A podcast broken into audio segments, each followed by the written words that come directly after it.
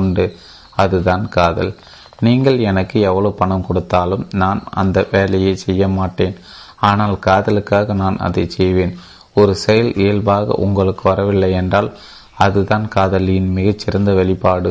நான் வீட்டை வாக்கும் கிளீனர் கொண்டு சுத்தம் செய்யும் போது அது நூறு சதவீதம் தூய்மையான கலப்படமற்ற காதல் என்பதை என் மனைவி அறிவாள்.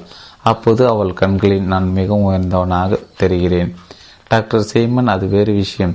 ஸ்பரிசதான் என் மனைவின் காதல் மொழி என்பதை நான் அறிவேன். ஆனால் தொடுவது எனக்கு பழக்கமில்லை. என் தாயும் தந்தையும் ஒருவர் ஒருவரை அரவணைத்து நான் பார்த்ததில்லை. அவர்கள் என்னையும் ஒருபோதும் கட்டிப்பிடித்ததில்லை. தொடுவது எனக்கு இயல்பாக வராது. நான் என்ன செய்வது என்று யாரேனும் கூறக்கூடும். உங்களிடம் இரண்டு வகைகள் உள்ளனவா? உங்கள் அவற்றை சேர்த்து பிடிக்க முடியுமா? இப்போது உங்கள் மனைவி உங்கள் கைகளுக்கு நடுவில் இருப்பதாக கற்பனை செய்து கொள்ளுங்கள். அவரை உங்களை நோக்கி இழுங்கள். உங்கள் மனைவி மூவாயிரம் முறை கட்டி அணைத்தால் பிறகு அதை சௌகரியமாக செய்ய துவங்கிவிடுவீர்கள். ஆனால் இறுதியில் சௌகரியம் இங்கு பிரச்சனை அல்ல. நம் காதலை பற்றி தான் பேசி கொண்டிருக்கிறோம். காதல் என்பது நீங்கள் வேறோ வேறொருவருக்காக செய்யும் ஒன்று. நீங்கள் உங்களுக்கு செய்து கொள்ளும் ஒன்றல்ல. நமக்கு இயற்கையாக வராத பல விஷயங்களை நம்மில் பெரும்பாலானவர்கள் ஒவ்வொரு நாளும் செய்து கொண்டிருக்கிறோம். நம்மில் சிலருக்கு அது காலில் படுக்கை விட்டு எழுவதாக இருக்கலாம். நம் உணர்வுகளுக்கு எதிராக சென்று நாம் படிக்க விட்டு எழுகிறோம். ஏன்? ஏனெனில் அன்று நாம் செய்ய வேண்டிய ஏதேனும் ஒரு ஆக்கப்பூர்வமான வேலையாக இருப்பதால் இருப்பதாக நாம் நம்புகிறோம். அன்றைய தினம் முடிவதற்குள்ளாகவே அன்று காலை நாம் ஒழுக்கட்டாயமாக படுக்கை விட்டு எழுந்தது குறித்து மிகவும் நல்ல விதமாக உணர்கிறோம். நமது செயல்கள் நமது உணர்ச்சிகளை முந்தி கொண்டன. இது அன்பிற்கும் பொருந்தும். நாம் நம் கணவன் அல்லது மனைவியின் முதன்மை காதல் மொழியை கண்டறிந்து அது நமக்கு இயற்கையாக வருகிறதா இல்லையோ அதை பேசுவதை தேர்ந்தெடுக்கிறோமா? அந்த மொழியில் பேசுவது நமக்கு இதமான உற்சாகமான உணர்வுகளை கொடுக்க வேண்டிய அவசியமில்லை. நமது கணவன் அல்லது மனைவியின் நலன் கருதி நாம் அதை வெறுமனே செய்கிறோம். அவ்வளவுதான். நமது கணவனின் உணர்ச்சி ரீதியான தேவைகளை நாம் நிறைவேற்ற விரும்புகிறோம். எனவே அவரது மொழியில் நாம் நமது காதலை வெளிப்படுத்துவதை தேர்ந்தெடுக்கிறோம் அவ்வாறு செய்வதன் மூலம் அவரது இதயம் அன்பால் நிரம்புகிறது. அதன் காரணமாக அவர் நமது மொழியில் தனது காதலை நம்மிடம் வெளிப்படுத்துவார். அவர் அவ்வாறு செய்யும்போது நம் உணர்ச்சிகள் உயிர் பெற்று நமது இதயமும் அன்பால் நிரம்ப துரோ துவங்குகிறது. காதல் என்பது ஒரு விருப்பத் தேர்வு. கணவன் மனைவி இருவருமே அதை இன்றே துவங்கலாம். காதல் மொழிகள் ஐந்து பாராட்டு வார்த்தைகள் பிரத்யேகமான நேரம் பரிசுகள் பணிவிடைகள் ஸ்பரிசம் அத்தியாயம் பதினொன்று காதலின் தாக்கம் மகத்தானது. அன்பு என்பது நமது உணர்ச்சி ரீதியான தேவை பாதுகாப்பு சுயமதிப்பு மற்றும் முக்கியத்துவம்.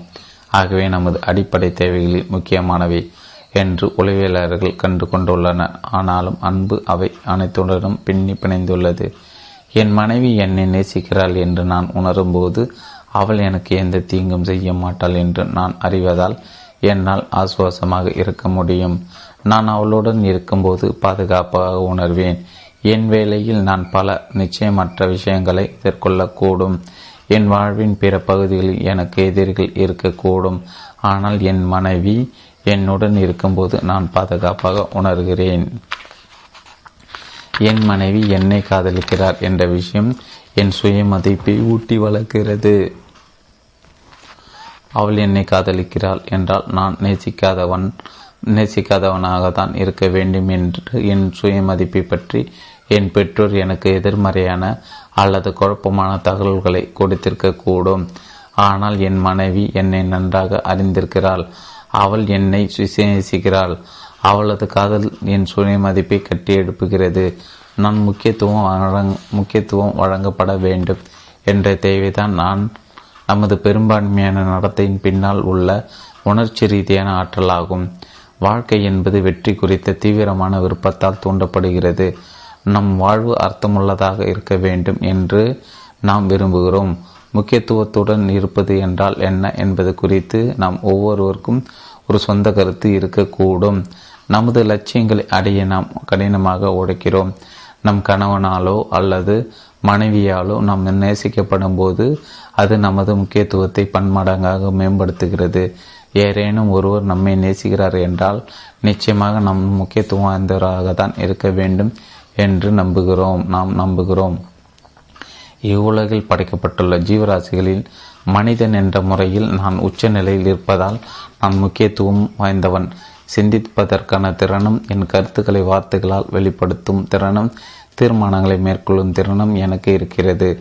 புத்தகங்கள் மற்றும் ஒளிநாடாக்களில் பதிவு செய்யப்பட்டுள்ள எனக்கு முன்பு வா வாழ்ந்துள்ள மற்றவர்களின் கருத்துக்களால் நான் பயனடைகிறேன். அடுத்தவர்களின் அனுபவங்களிலிருந்து நான் கற்றுக்கொள்கிறேன். அவர்கள் வேறொரு காலகட்டத்திலும் வேறொரு கலாச்சாரத்தில் வாழ்ந்திருந்த போதிலும் கூட என் குடும்ப உறுப்பினர்களும் நண்பர்களும் இறந்து போவதை நான் பார்த்திருக்கிறேன். அதன் மூலம் பௌதீக உலகத்திற்கு அப்பால் ஓர் இருத்தல் உள்ளது என்பதை நான் உணர்கிறேன். அனைத்து கலாச்சாரத்தைச் சேர்ந்த மக்களும் ஒரு ஆன்மீக உலகில் நம்பிக்கை கொண்டுள்ளனர் என்பதை நான் கண்டறிகிறேன். அறிவியல் கண்ணோட்டத்தில் பார்க்க பயிற்றுவிக்கப்பட்டுள்ள என் என் மனது பல கேள்விகளை எழுப்பும் போதும் அது உண்மை என்று என் இதயம் கூறுகிறது. நான் முக்கியத்துவம் வாய்ந்த நான் முக்கியத்துவம் வாய்ந்தவன். வாழ்க்கைக்கு ஒரு அர்த்தம் உள்ளது. அதில் ஒரு உயர்ந்த உன்னதமான நோக்கம் உள்ளது. நான் அதை நான் நம்ப விரும்புகிறேன். ஆனால் யாரேனும் ஒருவர் என்னிடம் தன் அன்பை வெளிப்படுத்துவதவரை நான் முக்கியத்துவம் வாய்ந்தவன் என்று என்னால் உணர முடியாமல் போகக்கூடும். என் மனைவி தனது நேரத்தையும் ஆற்றலையும் முயற்சியும் காதலுடன் என் மீது முதலீடு செய்யும் போது நான் முக்கியமானவன் என்று நம்புகிறேன். காதல் இல்லாமல் முக்கியத்துவத்தையும் சுயமதிப்பையும் பாதுகாப்பையும் தேடுவதில் நான் என் வாழ்நாள் முழுவதையும் செலவழிக்கக்கூடும். நான் காதலை அனுபவிக்கும் போது அது எந்த அது அந்த அனைத்து தேவைகளின் மீதும் நேர்மறையான தாக்கத்தை ஏற்படுத்துகிறது. இப்போது சுதந்திரமாக என்னால் என்னுடைய ஆற்றலை உருவாக்க முடியும். என் சுயமதிப்பை குறித்து நான் அதிக அதிக பாதுகாப்பாக உணர்கிறேன். என் சொந்த தேவைகளில் மூழ்கியிருப்பதற்கு பதிலாக என் ஆற்றலையும் முயற்சிகளையும் நான் மற்றவற்றை நோக்கி செலுத்துகிறேன். உண்மையான அன்பு என்னவென்றும் நம்மை சுதந்திரமாக உணரச் செய்யும். மன வாழ்க்கையை பொறுத்தவரை நம் கணவனோ அல்லது மனைவியோ நம்மை நேசிக்கவில்லை என்பதாக நாம் உணர்ந்தால் நமது வேறுபாடுகள் பூதாகரமாக தோன்றும். நமது மகிழ்ச்சிக்காக அவர் அவர் தடையாக இருப்பதாக நாம் உணர்வோம். அவருக்கும் அதே உணர்வு ஏற்படும். சுய மதிப்பு மற்றும் முக்கியத்துவத்திற்காக நாம் போராடுவோம். அதனால் எல்லாரும் ஒரு புகலிடமாக இருப்பதற்கு பதிலாக ஒரு போர்க்களமாக மாறிவிடும். காதல் ஒரு சர்வரோக நிவாரணி அல்ல. ஆனால் நம்மை தொந்தரவு செய்து கொண்டிருக்கும் விருப்ப விஷயங்களுக்கான விடைகளை நாம் தென்றெடு தென்றெடுவதற்கு ஒரு பாதுகாப்பான சூழலை அது உருவாக்கி கொடுக்கும். அந்த அன்பு தரும் பாதுகாப்பில் ஒருவரை ஒருவர் படித்துரைக்காமல் ஒரு தம்பதியால் தங்கள் கருத்து வேறுபாடுகளை கலந்தாராய முடியும். அந்த சூழலின் முரண்பாடுகளுக்கு அவர்களால் எளிதில் தீர்வு காண முடியும். வேறுபட்ட இரு நபர்களால் இணக்கத்துடன் ஒன்றாக சேர்ந்து வாழ கற்றுக்கொள்ள முடியும். அடுத்தோரிடம் உள்ள சிறந்தவற்றை எவ்வாறு வெளிக்கொணர்வது என்பதை நாம் கண்டறிகிறோம். இவையெல்லாம் காதலின் வெகுமதிகள். உங்கள் வாழ்க்கை துணைவரை காதலிப்பதற்கு நீங்கள் மேற்கொள்ளும் தீர்மானம் அபரிதமான ஆற்றலை உள்ளடக்கி உள்ளது அவரது முதன்மை காதல் மொழி கற்றுக்கொள்வது அந்த ஆற்றலை யதார்த்தமாக மாற்றுகிறது. காதல் உண்மையிலே உலகை சுழலச் செய்கிறது. ஜீன் மற்றும் நார்ம் தம்பதியரின் வாழ்க்கை இது எப்படி திருமணமாகியது என்பதை இப்போது பார்க்கலாம். அவர்கள் இருவரும் மூன்று மணி நேரம் பிரயாணம் செய்து என் அலுவலகத்திற்கு வந்திருந்தனர். நார்முக்கு என்னிடம் வர விருப்பமில்லை என்பது வெளிப்படையாக தெரிந்தது. அவர் என்னை பார்க்க வரவில்லை என்றால் தான் அவரை விட்டு விலகி சென்று விடுவதாக ஜீன் தன் கணவனை அச்சுறுத்தியிருந்தான். நான் இந்த அணுகுமுறை யாருக்கும் பரிந்துரைக்கவில்லை. ஆனால் என்னை பார்க்க வரும் முன்பே நான் என் பரிந்துரைகளை கொடுக்க கொடுக்கவிருக்கிறேன் என்பது எப்போதும் மக்களுக்கு தெரிந்திருக்க முடியாது. அவர்கள் இருவருக்கும் திருமணமாகி முப்பத்தி ஐந்து ஆண்டுகள் ஆகியிருந்தன. என்னிடம் வருவதற்கு முன் அவர்கள் ஒருபோதும் திருமண ஆலோசனை பெற்று பெற்றிருந்ததில்லை. ஜீன் முதல் பேச துவங்கினார் டாக்டர் சேப்பன் முதலில் நீங்கள் இரண்டு விஷயங்களை தெரிந்து கொள்ள வேண்டும் என்று நான் விரும்புகிறேன். முதலில் எங்களுக்கு எந்த விதமான பண பிரச்சனையும் இல்லை. பணம்தான் திருமண வழியில் உள்ள மாபெரும் பிரச்சனை என்று ஒரு இதழில் நான் படித்திருக்கிறேன். ஆனால் எங்கள் விஷயத்தில் அது உண்மையல்ல. நாங்கள் இருவரும் பல வருடங்களை வேலை பார்த்து சொந்த வீடு மற்றும் கார் வாங்கி கார் என்று வசதியுடன் சௌகரியமாக வாழ்ந்து வருகிறோம். எங்களுக்கு எந்த பண பிரச்சனையும் இல்லை. இரண்டாவது நாங்கள் எதற்கும் வாக்குவாதம் செய்வதில்லை. எப்போதும் தங்களுக்குள் நிகழும் வாக்குவாதம் பற்றி என் தோழிகள் பேசுவதை நான் கேட்டிருக்கிறேன். நாங்கள் ஒருபோதும் வாக்குவாதத்தில் ஈடுபட்டதில்லை. கடைசியாக நாங்கள் எப்போது விவாதித்தோம் என்பது கூட எனக்கு நினைவில்லை. வாக்குவாதம் பயனற்றது என்பதில் நாங்கள் இருவரும் ஒத்த கருத்தை கொண்டு உள்ளோம். எனவே நாங்கள் சர்ச்சையில் ஈடுபடுவதில்லை. ஒரு ஆலோசனையாளர் என்ற முறையில் உரையாடலை தொடங்கி வைத்ததற்கு நான் ஜீனுக்கு மனதில் நன்றி கூறினேன். அவர் நேராக விஷயத்திற்கு வந்து கொண்டிருந்தார் என்பதை நான் அறிந்தேன். தனது உரையாடலின் முதல் வாக்கியத்தை அவர் நன்றாக திட்டமிட்டு பயிற்சி செய்திருந்தார் என்பது வெளிப்படையாக தெரிந்தது. இல்லாத பிரச்சனையை நாங்கள் எங்கள் நேரத்தை விரையும் செய்ய வேண்டாம் என்பதில் அவர் உறுதியாக இருந்தார். நேரத்தை புத்திசாலித்தனமாக பயன்படுத்த வேண்டும் என்று அவர் விரும்பினார். அவர் தொடர்ந்து பேசினார்.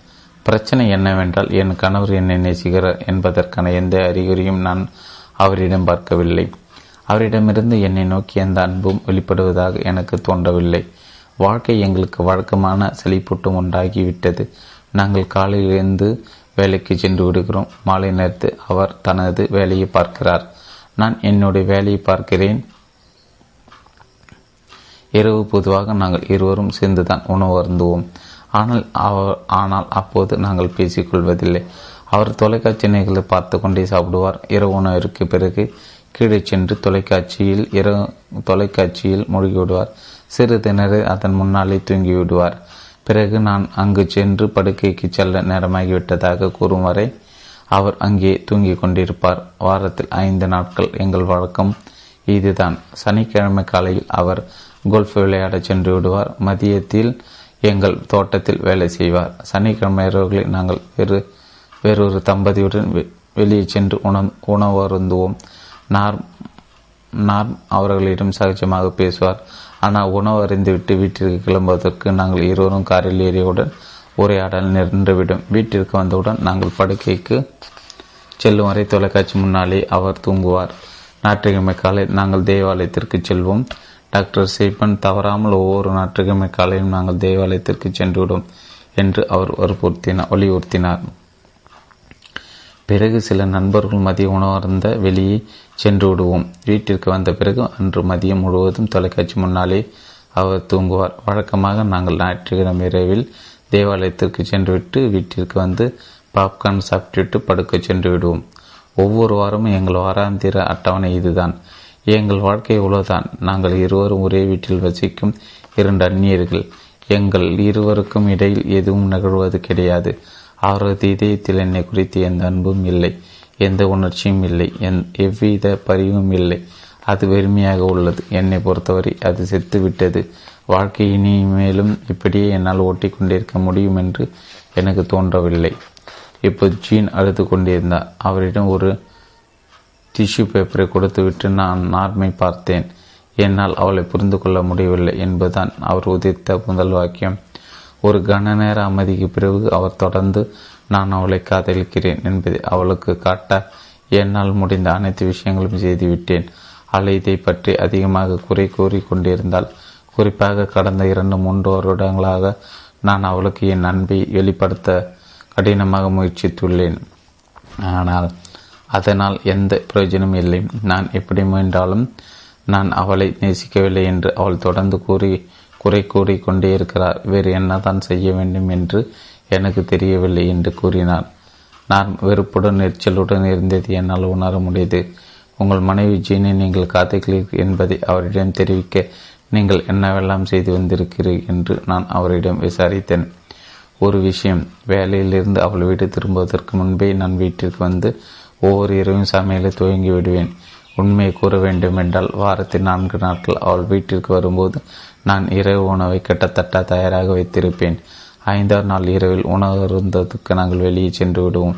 வாரத்தில் மூன்று இரவுகள் இரவு உணவிற்கு பிறகு நான் பாத்திரங்களை கழுவுகிறேன். மீதமுள்ள இரவு இரவுகளில் என் அலுவலகத்தில் சந்திப்பு கூட்டம் இருக்கும். அதனால் நான் அலுவலகத்திற்கு சென்று விடுவேன். ஆனால் மூன்று இரவுகள் நான் பாத்திரங்களை கழுவுகிறேன். ஜீனுக்கு முதுகில் பிரச்சனை இருப்பதால் வீட்டை நான் தன் வாக்கும் கிளீனர் கொண்டு சுத்தப்படுத்துகிறேன். தோட்ட வேலை அவளுக்கு ஒத்துக்கொள்ளாது என்பதால் அந்த வேலையை முழுவதையும் நான் தான் செய்கிறேன். துணை துவைக்கும் எந்திரத்தை துணிகளை துவைத்து காயப்போட்டு அவற்றை மடித்து வைப்பது மடித்து வைப்பதும் என் வேலைதான். தன் மனைவிக்காக தான் செய்த பிற விஷயங்களை நான் அடுக்கி கொண்டே போனார் அவர் பேசி முடித்த பிறகு இவரே எல்லா வேலைகளும் செய்து முடித்த பிறகு இந்த பெண் செய்வதற்கு என்ன வேலை இருக்கிறது என்று நான் வியந்தேன். நாரும் தொடர்ந்தார் அவளை நான் நேசிப்பதை அவளுக்கு தெரியப்படுத்த நோக்கத்தில்தான் நான் அந்த வேலைகள் அனைத்தையும் செய்கிறேன். ஆனால் நான் அவளை நேசிப்பதாக அவள் உணரவில்லை என்று என்னிடம் கடந்த மூன்று வருடங்களாக கூறி வரும் அதே குறையைதான் இப்போது இங்கு உங்கள் முன்னால் உட்கார்ந்து கொண்டு உங்களிடம் கூறுகிறார். இவளுக்காக நான் வேறு என்னதான் செய்ய வேண்டும் என்று எனக்கு தெரியவில்லை. நான் ஜீனை நோக்கி திரும்பிய போது அவர் டாக்டர் சிபன் அந்த விஷயங்கள் எல்லாம் சரிதான். ஆனால் அவர் என்னோட சோபாவில் உட்கார்ந்து கொண்டு என்னுடன் பேச வேண்டும் என்று நான் விரும்புகிறேன். நாங்கள் பேசுவது இல்லை. முப்பது வருடங்களாக நாங்கள் பேசியதே இல்லை. அவர் எப்போதும் பாத்திரங்களை கழுவி கொண்டும் தரையை வாக்கும் கிளீனாக சுத்தப்படுத்தி கொண்டும் புல்வெளி சீர் செய்து கொண்டும் இருக்கிறார். அவர் எப்போதும் எதையாவது செய்து கொண்டே இருக்கிறார். என்னோடு சோபாவில் உட்கார்ந்து என்னை பார்த்து எங்களை பற்றி எங்கள் வாழ்க்கை பற்றியும் என்னிடம் பேசி அவர் எனக்காக சிறிது நேரம் ஒதுக்க வேண்டும் என்று நான் விரும்புகிறேன் என்று கூறினான். ஜீன் மீண்டும் அழத் தொடங்கினார் அவரது முதன்மை காதல் மொழி பிரத்யேக நேரம் என்பது எனக்கு வெளிப்படையாக தெரிந்தது. அவர் தன் மீது கவனம் செலுத்தப்பட வேண்டும் என்பதற்காக அழுதார். தன் கணவன் தன்னை பொருளாக பார்க்காமல் ஒரு பெண்ணாக பார்க்க வேண்டும் என்று அவர் விரும்பினார்.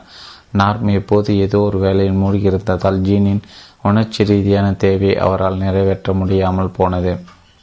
நான் நார்முடன் தொடர்ந்து பேசியதில் தான் நேசிக்கப்படவில்லை என்ற உணர்வு அவருக்கும் இருந்ததை கண்டறிந்தேன். ஆனால் அவர் அதை பற்றி பேசவில்லை. அவர் உங்கள் திருமணமாகி முப்பத்தி ஐந்து ஆண்டுகளாகியிருந்து எந்த கடனும் இல்லாமல் இருந்து எந்த வாக்குவாதமும் இல்லாமல் இருக்கும்போது இன்னும் எதை தான் நீங்கள் எதிர்ப்பீர்கள் எதிர்பார்ப்பீர்கள் என்று கேட்டார். நான் அவரிடம் ஒரு கச்சிதமான மனைவியை பற்றி உங்கள் அபிப்பிராயம் என்ன? உங்களுக்கு ஒரு கச்சிதமான மனைவி வாய்ப்பால் என்ற பட்சத்தில் அவர் எப்படி இருக்க வேண்டும் என்று நீங்கள் விரும்புகிறீர்கள் என்று கேட்டேன். அவர் முதன்முறையாக என் கண்களை நேருக்கு நேர் பார்த்து அதை பற்றி நீங்கள் உண்மையிலே தெரிந்து கொள்ள விரும்புகிறீர்களா? என்று கேட்டார். ஆமாம் என்றேன் நான். அவர் சோபாவில் நிமிர்ந்து உட்கார்ந்து தன் கைகளை தன் மார்புக்கு குறுகாக மடக்கி கொண்டார். அவரது முகத்தில் ஒரு பெரிய புன்னகை மலர்ந்தது. நான் இதை பற்றி கனவு கண்டிருக்கிறேன். ஒரு கச்சிதமான மனைவி என்பால் மாலையில் வீட்டிற்கு வந்து எனக்கு இரவு உணவு தயாரித்து வைப்பாள். நான் தோட்டத்தில் வேலை பயிர்த்து கொண்டிருக்க போதும் சாப்பிடுவதற்கு என்னை அடைப்பாள் இரவு உணவிற்கு பிறகு பாத்திரங்களை கழுவதா கழுவாள் நான் அவளுக்கு சிறிது உதவேன் ஆனால் பாத்திரம் கழுவும் பொறுப்பை அவள் ஏற்றுக்கொள்வார் என் சட்டையில் பொத்தான் இல்லாமல் இருக்கும்போது அவள் எனக்காக அதை தைத்து வைப்பாள் என்று கூறினா கூறினார். ஜினால் அதை மேல் பொறுத்து கொள்ள முடியவில்லை. அவர் தன் கணவனை நோக்கி திரும்பி நீங்கள் கூறுவது என்னால் நம்ப முடியவில்லை. உங்களுக்கு சமைக்க பிடிக்கும் என்று நீங்கள் தானே என்னிடம் கூறினீர்கள் என்று கேட்டார். சமைப்பதில் எனக்கு பிரச்சனை இல்லை. ஆனால் எனக்கு எது கச்சிதமானது என்று டாக்டர் சீமன் கேட்டதால் நான் அதற்கு பதிலளித்தேன் என்று நாரும் அவரிடம் கூறினார். நார்மின் முதன்மை காதல் மொழி பணிவிடைகள் என்பதை அயக்கணத்தில் நான் கண்டு கொண்டேன் நார்ம் ஏன் அந்த வேலைகளை எல்லாம் ஜீனுக்கு செய்தார் என்று நினைக்கிறீர்கள். ஏனெனில் அது அதுதான் நார்மின் காதல் மொழி. மற்றவர்களாக வேலை செய்வதுதான் அவர்கள் மீதான உள்ள அன்பை வெளிப்படுத்துவதற்கான வழி என்று நாம் தன் மனதில் நினைத்திருந்தார். ஆனால் பணிவிடைகள் ஜீனின் முதன்மை காதல் மொழியாக இல்லாமல் போனதான் பிரச்சனை.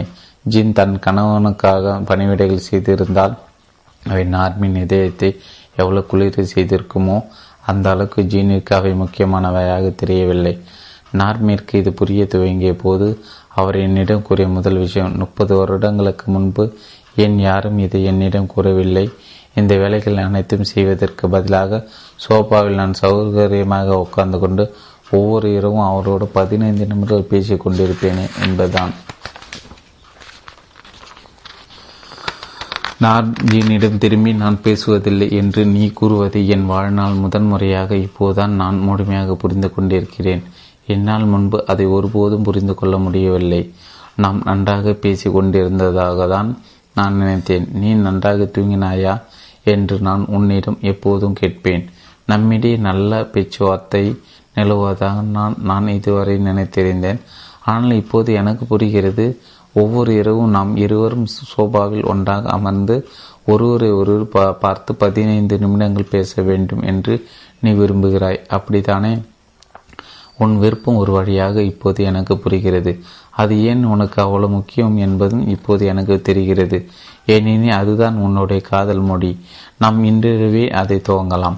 என் மீதுள்ள வாழ்நாள் முழுவதும் ஒவ்வொரு இரவும் நான் உன்னுடன் சோபாவில் அமர்ந்து பதினைந்து நிமிடங்களை உனக்காக செலவிடுவேன்.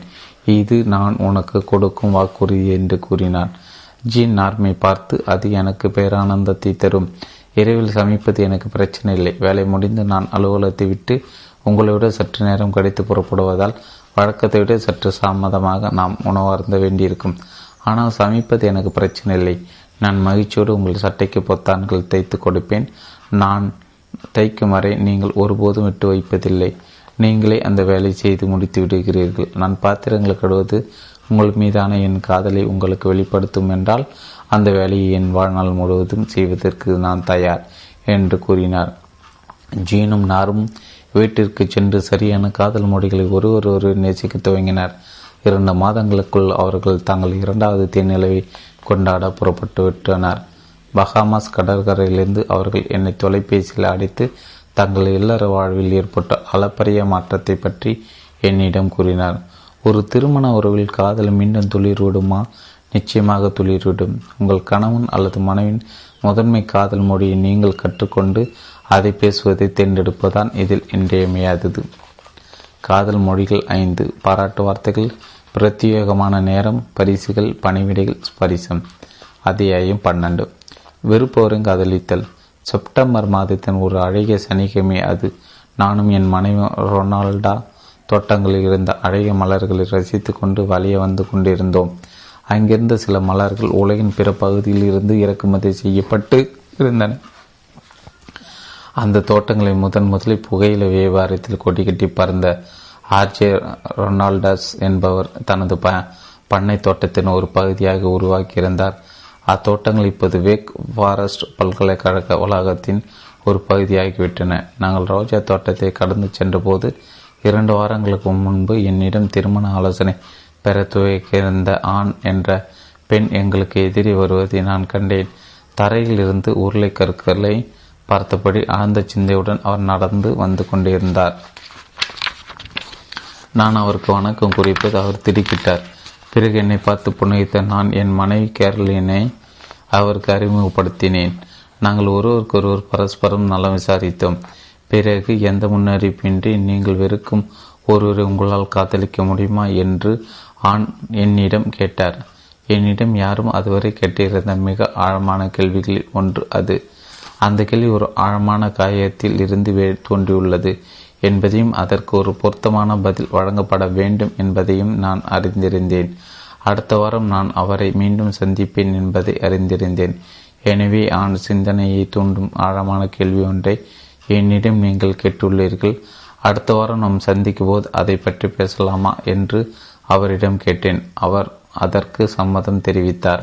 பிறகு நானும் என் மனைவியும் என் எங்கள் உலாவை தொடர்ந்தோம்.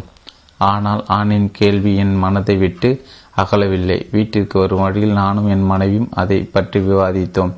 எங்கள் திருமணத்தின் ஆரம்ப காலத்தை நாங்கள் நினைவுபடுத்தி பார்த்தோம். அப்போது நாங்கள் இருவரும் ஒருவரை ஒருவர் வெறுத்த பல அனுபவங்கள் எங்கள் நினைவிற்கு வந்தன. ஒருவர் மீது ஒருவர் நாங்கள் வீசிய கடுமையான வார்த்தைகள் எங்களுக்கு காயப்படு காயத்தை ஏற்படுத்தி அதன் விளைவாக கோபத்தை ஏற்படுத்தியிருந்தன. மனதிற்குள் அடக்கி வைக்கப்படும் கோபம் வெறுப்பாக மாறுகிறது. எங்கள் விஷயத்தில் எது வித்தியாசத்தை ஏற்படுத்தியது? நேசிப்பதை தேர்ந்தெடுத்ததுதான் அது என்பதை நாங்கள் இருவரும் அறிந்திருந்தோம். தொடர்ந்து நாங்கள் அடுத்தவரை கண்டித்து கொண்டும் படி படித்துரைத்து கொண்டும் இருந்தால் எங்கள் திருமண வாழ்க்கை அடிந்து போகும் என்பதை நாங்கள் உணர்ந்தோம். அதிர்ஷ்டவசமாக சுமார் ஒரு வருடத்தில் அடுத்தவரை குறை கூறாமல் எங்களுக்கிடையே இருந்த வேறுபாடுகளை பற்றி கலந்தாய்வு செய்வது எப்படி என்பதை என்பதையும் எங்கள் ஒற்றுமையை குலைக்காமல் தீர்மானங்களை மேற்கொள்வது எப்படி என்பதையும் இறுதியாக அடுத்தவரது முதன்மை காதல் மொழியை பேசுவது எப்படி என்பதையும் நாங்கள் கற்றுக்கொண்டோம். நாங்கள் இருவரும் ஒருவர் மீது ஒருவர் வெறுப்புற்றிருந்த சமயத்தில்தான் நேசிப்பது எவ்வாறு என்று தேர்ந்தெடுத்தோம். நாங்கள் அடுத்தவரது முதன்மை காதல் மொழியில் பேச துவங்கியவுடன் நாங்கள் கொண்டிருந்த கோபமும் வெறுப்பும் மறைந்தன. இருந்தாலும் எங்கள் சூழ்நிலையை ஆணின் சூழ்நிலையில் இருந்து வேறுபட்டு இருந்தது நானும் என் மனைவியும் கற்றுக்கொள்வதற்கும் வளருவதற்கும் திறந்த மனதுடன் இருந்தோம். ஆனால் ஆணின் கணவன் அப்படி இல்லை என்பதை நான் அறிந்திருந்தேன். என்னை வந்து பார்க்குமாறு தன் கணவனிடம் தான் கெஞ்சியதாக கடந்த முறை என்னை சந்தித்த போது ஆண் கூறியிருந்தார். திருமண வாழ்க்கை பற்றி ஏதேனும் ஒரு புத்தகத்தை படிக்க அல்லது அது குறித்த ஒரு பேச்சை கேட்க அவர் தன் கணவனிடம் தெரிவித்த வேண்டுகோளை வேண்டுகோள்களை அவரது கணவன் அலட்சியம் செய்தார். உறவை மேம்படுத்த ஆண் எடுத்த அனைத்து முயற்சிகளும் வீணாக போயின. ஆணை பொறுத்தவரை அவரது கணவனின் மனப்போக்கு எனக்கு எந்த பிரச்சனையும் இல்லை. பிரச்சனை உன்னிடம்தான் உள்ளது என்பதாக இருந்தது.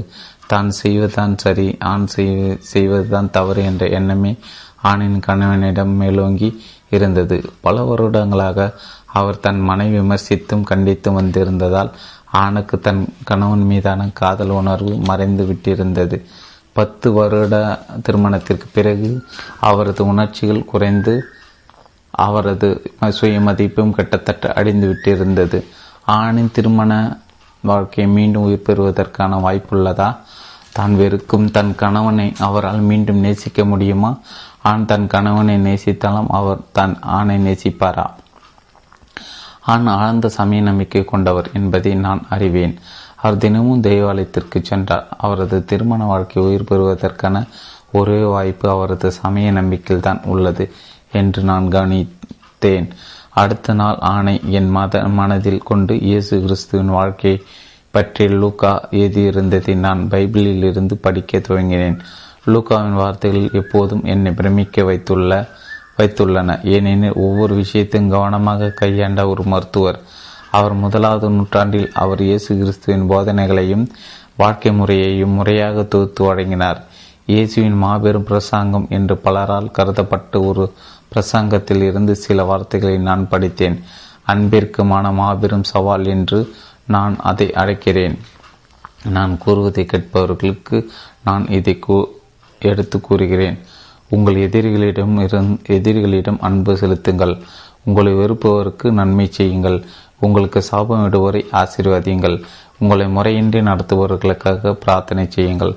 மற்றவர்கள் உங்களுக்கு என்ன செய்ய வேண்டும் என்று நீங்கள் விரும்புகிறீர்களோ அதையே நீங்கள் மற்றவர்களுக்கு செய்யுங்கள். உங்களை நேசிப்பவர்கள் மீது நீங்கள் அன்பு செலுத்தினால் அது எப்படி உங்கள் மதிப்பை உயர்த்தும்? பாவிகள் கூட தங்களை நேசிப்பவர்கள் மீது அன்பு செலுத்துகின்றனர். சுமார் இரண்டாயிரம் ஆண்டுகளுக்கு முன்பு எழுதப்பட்டுள்ள அந்த ஆழமான சவால் தான் ஆண் தேடிக்கொண்டிருக்கும் திசையாக இருக்கக்கூடும் என்று எனக்கு தோ தோன்றியது. ஆனால் அவரால் எப்படி அதை செய்ய முடியும்? எல்லோராலும் அதை செய்ய முடியுமா?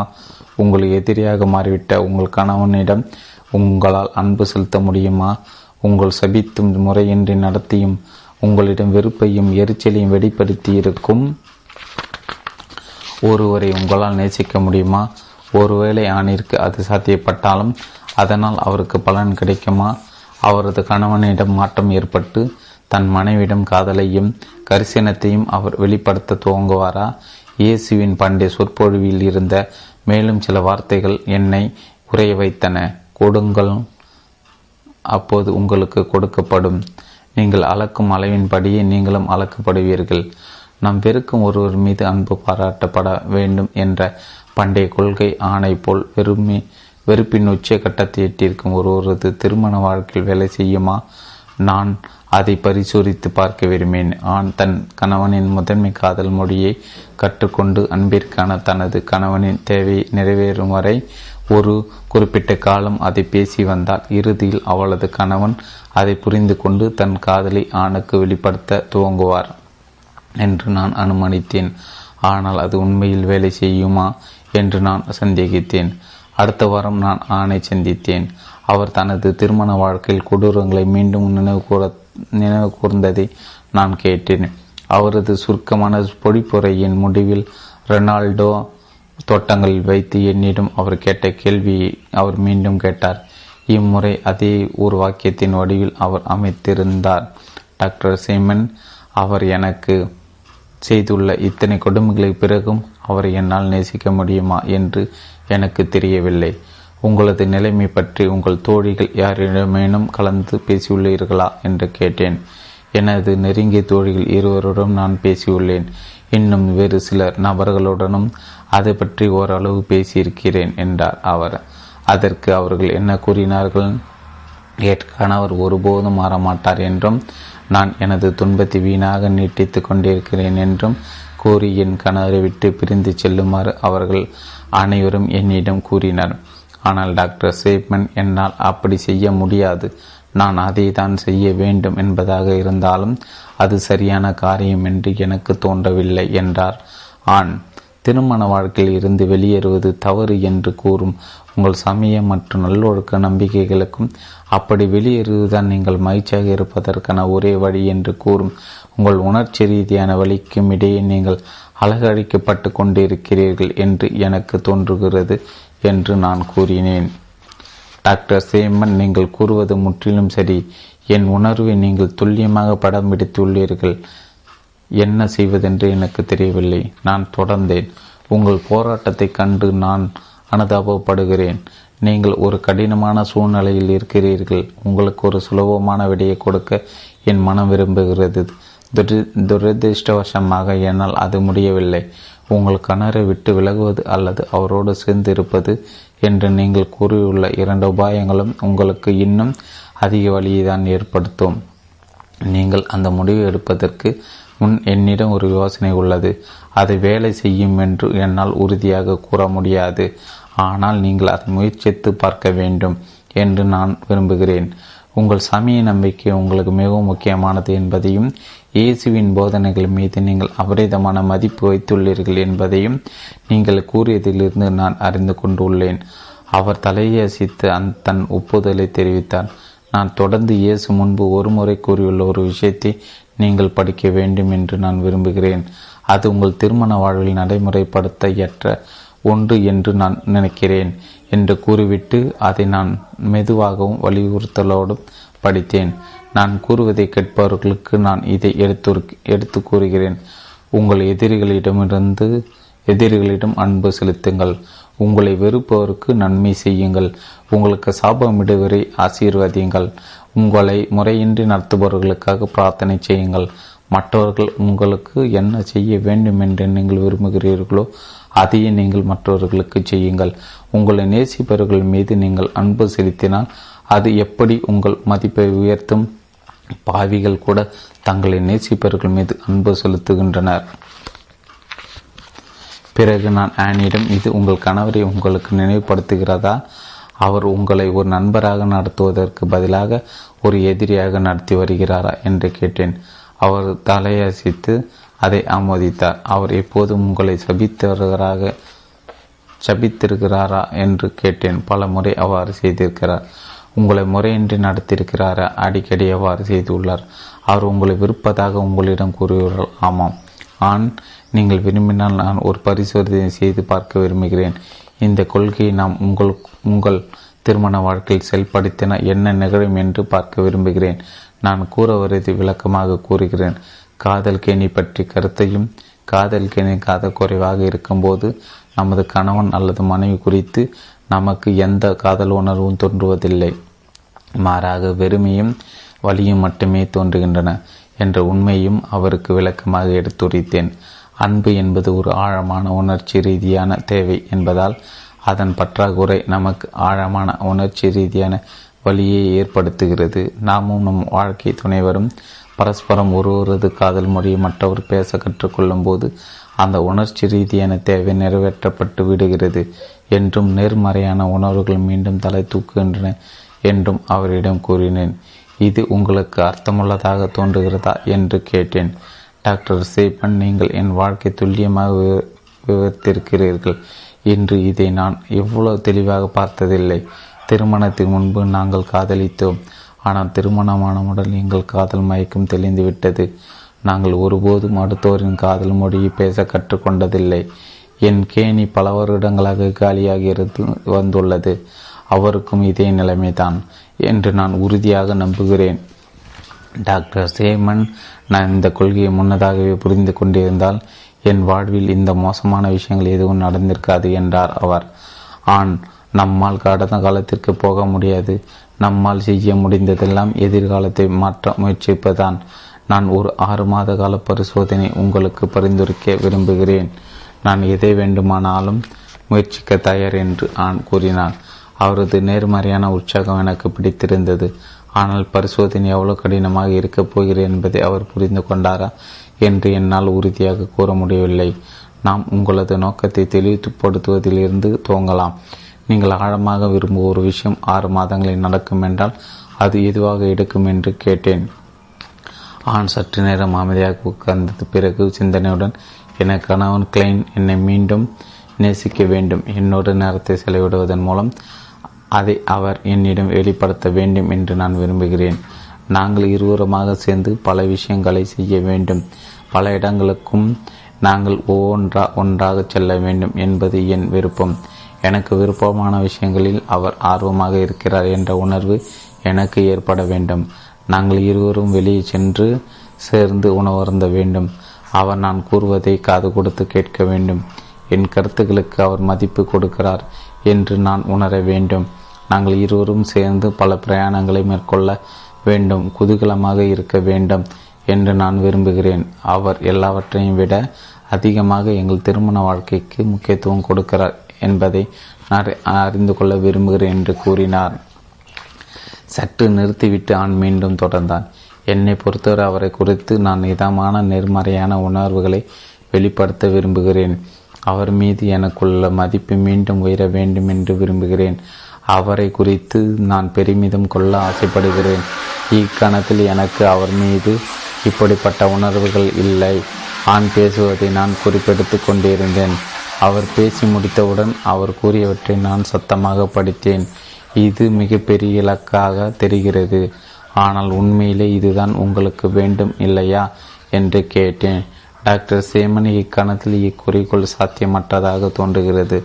ஆனால் எல்லாவற்றையும் விட மேலாக இவ்விஷயங்கள் மெய்யாவதை தான் நான் பார்க்க விரும்புகிறேன் என்று அவன் பதிலளித்தான். அப்படியென்றால் இதுதான் நமது குறிக்கோள் என்பதாக நாம் ஓர் உடன்பாட்டிற்கு வரலாம். ஆறு மாதங்களில் நீங்களும் கிழவனும் இப்படிப்பட்ட அன்பான உறவை அணிவிப்பதை நாம் பார்க்க விரும்புகிறோம். சரிதானே? இப்போது நான் ஒரு அனுமானத்தை பரிந்துரைக்க விரும்புகிறேன். நமது பரிசோதனையின் நோக்கம் இந்த அனுமானம் உண்மையா இல்லையா என்பதை நிரூபித்ததல்ல. நீங்கள் தொடர்ந்து ஆறு மாத காலம் கிளைனின் முதன்மை காதல் மொழியை பேசி வந்ததால் ஏதோ ஒரு சமயத்தில் அன்பிற்கான அவரது உணர்ச்சி ரீதியான தேவை நிறைவேற்றப்பட்டு அவரது காதல் கண்ணை நிரம்பும் போது அவர் தனது காதலை உங்களிடம் வெளிப்படுத்த துவங்குவார் என்பதாக நாம் அனுமானித்துக் கொள்ளலாம். அந்த அனுமானம் பின்வரும் சோதனையின் அடிப்படையில் உருவாக்கப்பட்டுள்ளது. அன்பிற்கான உணர்ச்சி ரீதியான தேவைதான் நமது ஆழமான உணர்ச்சி ரீதியான தேவை. அது நிறைவேற்றப்படும் போது அதை நிறைவேற்றியவர்களிடம் நாம் நேர்மறையான முறையில் நடந்து கொள்ள முனைகிறோம் என்று நான் கூறினேன். மேலும் தொடர்ந்து ஒட்டுமொத்த முயற்சியையும் பொறுப்பையும் இந்த அனுமானம் உங்கள் கைகளில் வைப்பதை நீங்கள் புரிந்து கொண்டிருப்பீர்கள் என்று நினைக்கிறேன். உங்கள் இல்லற வாழ்க்கை உயிர் பெறுவதற்கு கிளைன் எந்த முயற்சியும் எடுக்கப் போவதில்லை. நீங்கள் தான் அனைத்து முயற்சிகளையும் மேற்கொள்ளப் போகிறீர்கள். உங்கள் ஆற்றல் முழுவதும் சரியான திசையில் நீங்கள் செலுத்தும் போது இறுதியில் கிளைன் அதை உங்களுக்கு திருப்பி கொடுப்பார் என்று இந்த அனுமானம் கூறுகிறது என்றேன். இயேசுவின் பிரசாங்கத்தின் மற்றொரு பகுதியை நான் அவனுக்கு படித்து படித்தேன். கொடுங்கள் அப்போது உங்களுக்கு கொடுக்கப்படும். நீங்கள் அளக்கும் அளவின்படியே நீங்களும் அளக்கப்படுவீர்கள். இயேசு இங்கு எடுத்துரைக்கும் ஒரு கொள்கை சூழ்ச்சியால் மக்களை ஏமாற்றுவதற்கான ஒரு வழி அல்ல. பொதுவாக மக்களிடம் தாம் அன்போடும் பரிவோடும் நடந்து கொள்ளும்போது அவர்களும் நம்மிடம் அன்போடும் பரிவோடும் நடந்து கொள்ள முயற்சிப்பார்கள்.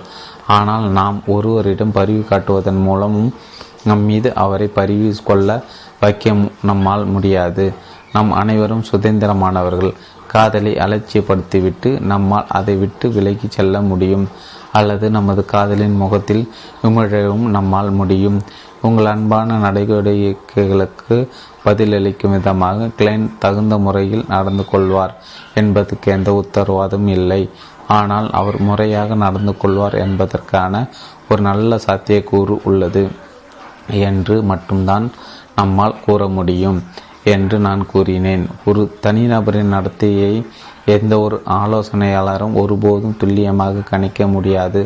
ஆளுமை குறித்த ஆய்வுகளின் அடிப்படையில் ஒரு குறிப்பிட்ட சூழ்நிலையில் ஒரு தனிநபர் எவ்வளோ அவ்வாறு நடந்து கொள்ளக்கூடும் என்று மட்டும் ஒரு ஆலோசனையாளரால் கணிக்க முடியும்.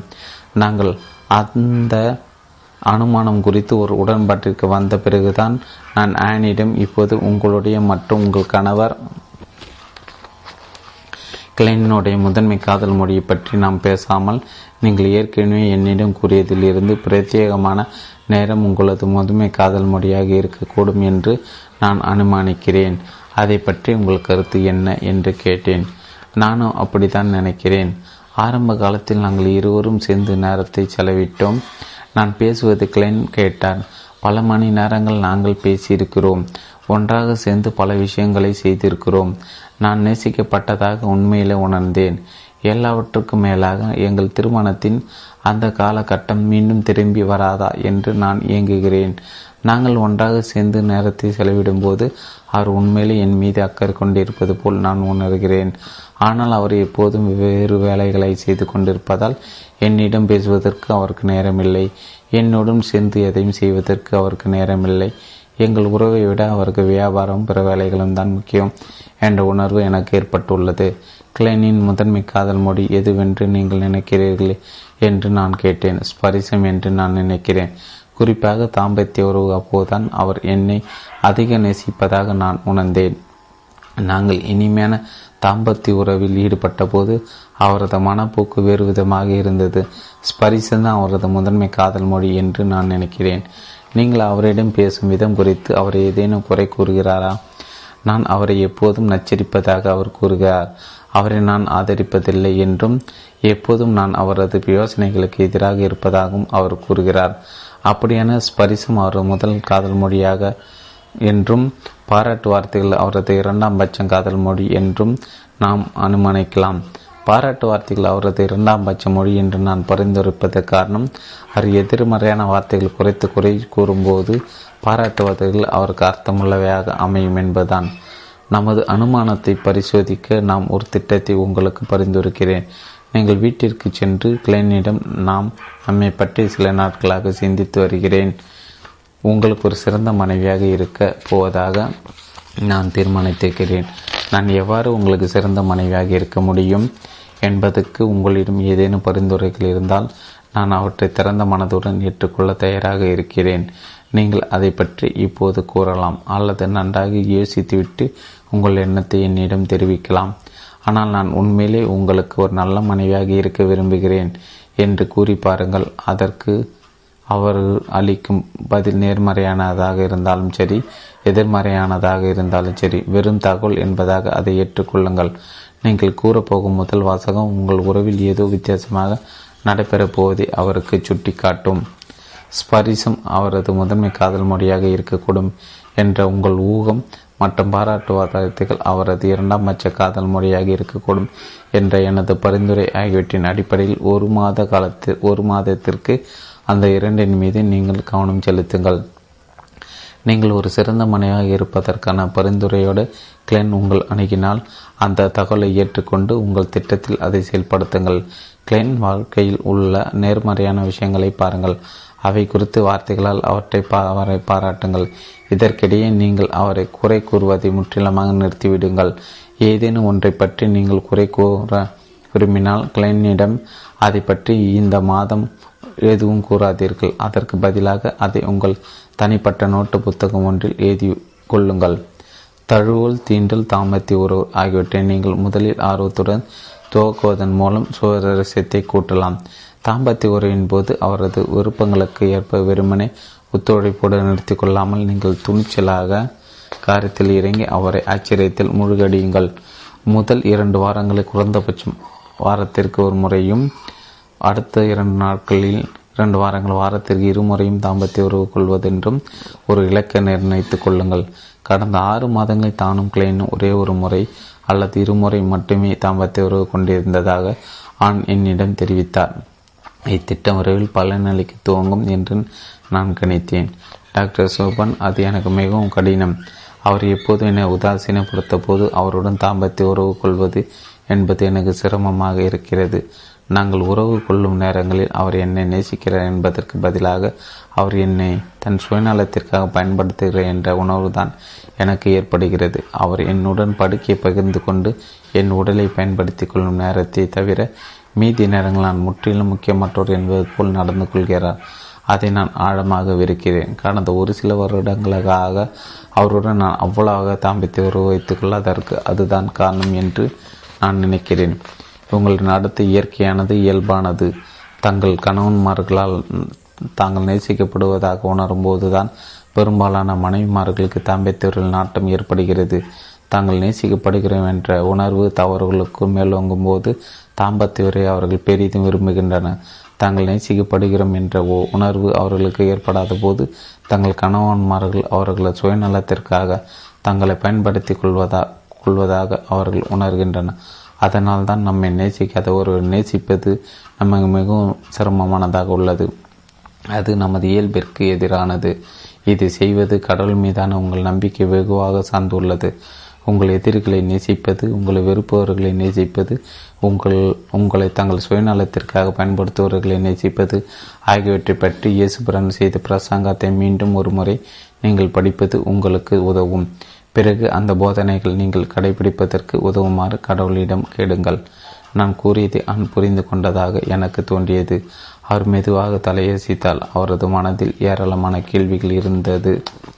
அவரது கண்களில் தெரிந்தது ஆனால் டாக்டர் சேபன் ஒருவரை குறித்து இத்தகைய எதிர்மறையான உணர்வுகள் நம்மிடம் இருக்கும்போது தாம்பத்திய உறவின் மூலமாக அவரிடம் நமது அன்பை வெளிப்படுத்துவது பாசங்கத்தனமான செய்கை இல்லையா அன்பை ஒரு உணர்வாக அன்பை ஒரு உணர்வாக பார்ப்பதற்கும் அதை செயல்படுத்து செயல்பாடு மூலம் வெளிப்படுத்தும் ஒரு வெளிப்பாடாக பார்ப்பதற்கிடையே உள்ள வித்தியாசத்தை நீங்கள் புரிந்து கொள்ள வேண்டும். உங்களிடம் இல்லாத உணர்வுகள் உங்களிடம் இருப்பது போல் காட்டிக்கொள்வது பாசாங்கந்தானம்தான் இப்படிப்பட்ட பொய்யான வெளிப்பாடு அந்நியமான உறவுகளை உருவாக்குவதற்கான வழி அல்ல. ஆனால் அடுத்தவருடைய நலன் அல்லது மகிழ்ச்சிக்காக வடிவமைக்கப்பட்ட ஒரு அன்பான செயலை நீங்கள் வெளிப்படுத்துவது வெறுமனே உங்கள் விருப்பத்தேர்வுதான் உங்கள் செயல் ஒரு ஆழமான உணர்ச்சி ரீதியான பிணைப்பில் இருந்து தோன்றுகின்ற ஒன்றாக நீங்கள் கருத வேண்டியதில்லை. வெறுமனே அவரது நலனுக்காக நீங்கள் ஒன்றை தேர்ந்து எடுக்கிறீர்கள் பேசினார். அதை தான் மனதில் வைத்து பேசியிருக்க வேண்டும். நம்மை வெறுப்பவர்கள் குறித்து அன்பான உணர்வுகள் நமக்கு நிச்சயமாக தோன்றாது. அப்படி தோன்றினால் அது அசாதாரணமானது. ஆனால் அன்பான செயல்களை அவர்களுக்காக நம்மால் செய்ய முடியும். அது வெறும் ஒரு விருப்பத் தேர்வுதான். அப்படிப்பட்ட அன்பான செயல் அவர்களது மனப்போக்கிலும் நடத்தையிலும் அவர்கள் நம்மை நடத்தும் விதத்திலும் ஒரு நேர்மறையான தாக்கத்தை ஏற்படுத்தும் என்று நாம் நம்பலாம். குறைந்தபட்சம் அவர்களுக்காக நேர்மறையான ஒரு காரியத்தை நாம் தேர்ந்தெடுத்து தேர்ந்தெடுத்து இருக்கிறோம். அப்போதைக்கு என் பதில் ஆணை திருப்தி படுத்தி இருந்தது போல் தோன்றியது. நாங்கள் இந்த விஷயத்தை மீண்டும் விவாதிப்போம் என்ற உணர்வு என்னுள் இருந்தது இந்த பரிசோதனை நடைமுறைப்படுத்தப்படுவது ஆண் கொண்டிருந்த தெய்வ நம்பிக்கையில் தான் சாத்தியம் என்று நான் உணர்ந்தேன். நான் ஆணையிடம் ஒரு மாதம் முடிந்தவுடன் நீங்கள் முன்னேற்றம் குறித்து உங்கள் கணவரின் அபிப்பிராயத்தை கேளுங்கள். உங்கள் சொந்த வார்த்தைகளில் அவரிடம் கிளைன் நான் ஒரு சிறந்த மனைவியாக இருக்க முயற்சிக்க போவதாக ஒரு சில வாரங்களுக்கு முன்பு நான் கூறியது உங்களுக்கு நினைவிருக்கிறதா? நான் எந்த அளவுக்கு முன்னேறி இருக்கிறேன் என்று உங்களிடம் இருந்து தெரிந்து கொள்ள விரும்புகிறேன் என்று கேளுங்கள். கிளைன் என்ன கூறினாலும் அதை ஒரு தகவலாக கருதி ஏற்றுக்கொள்ளுங்கள். அவர் உங்களை வசைப்பாடக்கூடும் ஏளன்மை செய்யக்கூடும் உங்களிடம் கடுமையாக நடந்து கொள்ளக்கூடும் அல்லது நேர்மையாக நடந்து கொள்ளக்கூடும். அவரது பதில் எதுவாக இருந்தாலும் சரி வாக்குவாதம் செய்யாமல் அதை ஏற்றுக்கொண்டு உங்கள் இலக்கில் நீங்கள் தீவிரமாக இருப்பதாகவும் உண்மையிலே நீங்கள் ஒரு சிறந்த மனைவியாக இருக்க விரும்புவதாகவும் அவருக்கு உறுதியளித்து கூடுதலாக ஏதேனும் பரிந்துரைகள் அவரிடம் இருந்தால் அவற்றை திறந்த மனதுடன் ஏற்றுக்கொள்வதற்கு நீங்கள் தயாராக இருப்பதாகவும் அவரிடம் கூறுங்கள். மாதம் ஒரு முறை அவரது கருத்துக்களை கேட்பதை வழக்கமாக்கி கொண்டு தொடர்ந்து ஆறு மாதங்களை இதை செய்து வாருங்கள். எப்போதெல்லாம் முதன்முறையாக அவர் உங்களிடம் நேர்மறையான முறையில் பதிலளிக்கிறாரோ அப்போ அல்லது இப்போதெல்லாம் அவர் உங்களிடம் ஒரு சிறந்த மனைவியாக நடந்து கொள்ள முயற்சிக்கு போவதாக நீ முதன் முதலில் கூறியது நான் மனதில் சிரித்துவிட்டு அதை உதாசீனப்படுத்தினேன் ஆனால் நம் வாழ்வில் இப்போது விஷயங்கள் வேறு விதமாக நடந்து கொண்டே இருப்பதை நான் ஒப்புக்கொண்டுதான் ஆக வேண்டும் என்று கூறுகிறாரோ? அப்போதெல்லாம் உங்கள் முயற்சிகள் அவர் மனதில் உணர்ச்சி ரீதியான தாக்கத்தை ஏற்படுத்துவதை நீங்கள் அறிந்து கொள்வீர்கள். முதல் மாதத்திற்கு பிறகோ அல்லது இரண்டாவது அல்லது மூன்றாவது மாதத்திற்கு பிறகோ அவர் நேர்மறையான பதிலை உங்களுக்கு கொடுக்கக்கூடும். முதல் நேர்மறையான பதில் அவரிடமிருந்து உங்களுக்கு கிடைத்த ஒரு வாரத்திற்கு பிறகு நீங்கள் கிளைனிடம் ஒரு வேண்டுகோள் விடுக்க வேண்டும். அவர் செய்ய வேண்டும் என்று நீங்கள் விரும்பும் உங்கள் முதன்மை காதல் மொழியோடு தொடர்புடைய ஏதேனும் ஒரு விஷயமாக அது இருக்கலாம். எடுத்துக்காட்டாக ஒரு நாள் மாலையில் நீங்கள் அவரிடம் கிளைன் நான் ஒரு விஷயத்தை செய்ய விரும்புகிறேன். அது என்னவென்று தெரியுமா? முன்பெல்லாம் நம் இருவரும் சேர்ந்து ஸ்கிராபியில் விளையாட்டை விளையாடியது உங்களுக்கு நினைவிருக்கிறதா? வரும் விழாக்காம இரவு நான் மீண்டும் அந்த விளையாட்டை உங்களுடன் விளையாட விரும்புகிறேன். அன்றிரவு நம் குழந்தைகள் மேரின் வீட்டில் தங்கப் போகிறார். என்னுடன் சேர்ந்து விளையாட உங்களுக்கு நேரம் இருக்கும் என்று நினைக்கிறீர்களா? என்று கேட்கலாம். உங்கள் கோரிக்கை பொதுவானதாக இல்லாமல் திட்டவட்டமானதாக இருக்க வேண்டும். நம் இருவரும் சேர்ந்து ஒன்றாக நேரத்தை செலவிட்டால் நான் மிகவும் மகிழ்ச்சி அடைவேன் என்று கூறாதீர்கள். அது தெளிவற்றது. அவர் உங்களது அந்த கோரிக்கை நிறைவேற்றிவிட்டார் என்பதை நீங்கள் எவ்வாறு கண்டுபிடிப்பீர்கள்? ஆனால் உங்கள் வேண்டுகோள் தெளிவாகவும் திட்டவட்டமானதாகவும் இருக்கும்போது துல்லியமாக உங்களுக்கு என்ன வேண்டும் என்பதை அவர் அறிவார். அவருக்கு தெரிந்துவிட்டது என்பது உங்களுக்கும் அப்போது தெரியும். அவர் அதை நிறைவேற்றும் போது உங்கள் நலனுக்காக அவர் ஏதோ ஒன்று செய்வதை அவர் தேர்ந்தெடுக்கிறார். ஒவ்வொரு மாதமும் அவரிடம் ஒரு திட்டவட்டமான கோரிக்கை முன்வையுங்கள். அவர் அதை நிறைவேற்றினால் நல்லது. இல்லாவிட்டாலும் பரவாயில்லை. ஆனால் அவர் அதை நிறைவேற்றும் போது அவர் உங்களது தேவைகளுக்கு ஏற்ப நடந்து கொள்கிறார் என்பதை நீங்கள் அறிவீர்கள். இதன் மூலம் உங்களது முதன்மை காதல் மொழியை நீங்கள் அவருக்கு கற்றுக் கொடுக்கிறீர்கள். ஏனெனில் உங்களது கோரிக்கைகள் அனைத்தும் உங்கள் காதல் மொழியை சார்ந்தே இருக்கப் போகின்றன. உங்களது முதன்மை காதல் மொழியில் அவர் உங்களை நேசிக்க துவங்கலாம் அவரை குறித்து உங்களிடம் நேர்மறையான உணர்வுகள் மேல் மேலிட துவங்கும். உங்கள் இதயம் அன்பான் நிரம்ப துவங்கும். உரிய காலத்தில் உங்கள் திருமணம் மீண்டும் உயிர் பெறும். டாக்டர் சீமன் அது மட்டும் நடக்கும் என்றால் அதற்காக நான் எதையும் செய்ய தயார் என்று ஆண் கூறினான். அதற்கு கடினமான முயற்சி தேவை. ஆனால் அதன் அந்த வீண் முய அந்த முயற்சி வீண் போகாது என்று நம்புகிறேன். நான் நம்புகிறேன். இந்த பரிசோதனை பலன் அளிக்கிறதா? நமது அனுமானம் அனுமானம் உண்மையா என்று தெரிந்து கொள்வதற்கு தனிப்பட்ட முறையில் நான் ஆர்வமாக இருக்கிறேன். நீங்கள் மேற்கொள்ளவிருக்கும் இந்த முயற்சி நெடுகிலும் நான் உங்களை அடிக்கடி சந்திக்க விரும்புகிறேன். இரண்டு வாரங்களுக்கு ஒரு முறை நாம் சந்திக்கலாம். ஒவ்வொரு வாரமும் நீங்கள் கிளைனுக்கு கொடுக்கும் நேர்மறையான பாராட்டு வார்த்தைகளை நீங்கள் பதிவு செய்து வைக்க வேண்டும் என்று நான் விரும்புகிறேன். நீங்கள் என்னை சந்திக்க வரும்போது கிளைனிடம் கூறாமல் நீங்கள் குறிப்பெடுத்து வைத்துள்ள குறைகள் அடங்கிய பட்டியலையும் கொண்டு வாருங்கள். அந்த பட்டியலிருந்து சிலவற்றை களைவதற்கு கிளைனிடம் கேட்பதற்கான சில திட்டமான கோரிக்கைகளை அவற்றிலிருந்து உருவாக்க என்னால் உதவ முடியும். இறுதியில் உங்கள் விரக்திகளையும் எரிச்சல்களையும் ஆக்கப்பூர்வமான வழியில் பகிர்ந்து கொள்வது எப்படி என்பதை நீங்கள் கற்றுக்கொள்ள வேண்டும். இந்த எரிச்சலையும் முரண்பாடுகளையும் நீங்கள் இருவருமாக களைவது எப்படி என்பதையும் நீங்கள் இருவரும் கற்றுக்கொள்ள வேண்டும்.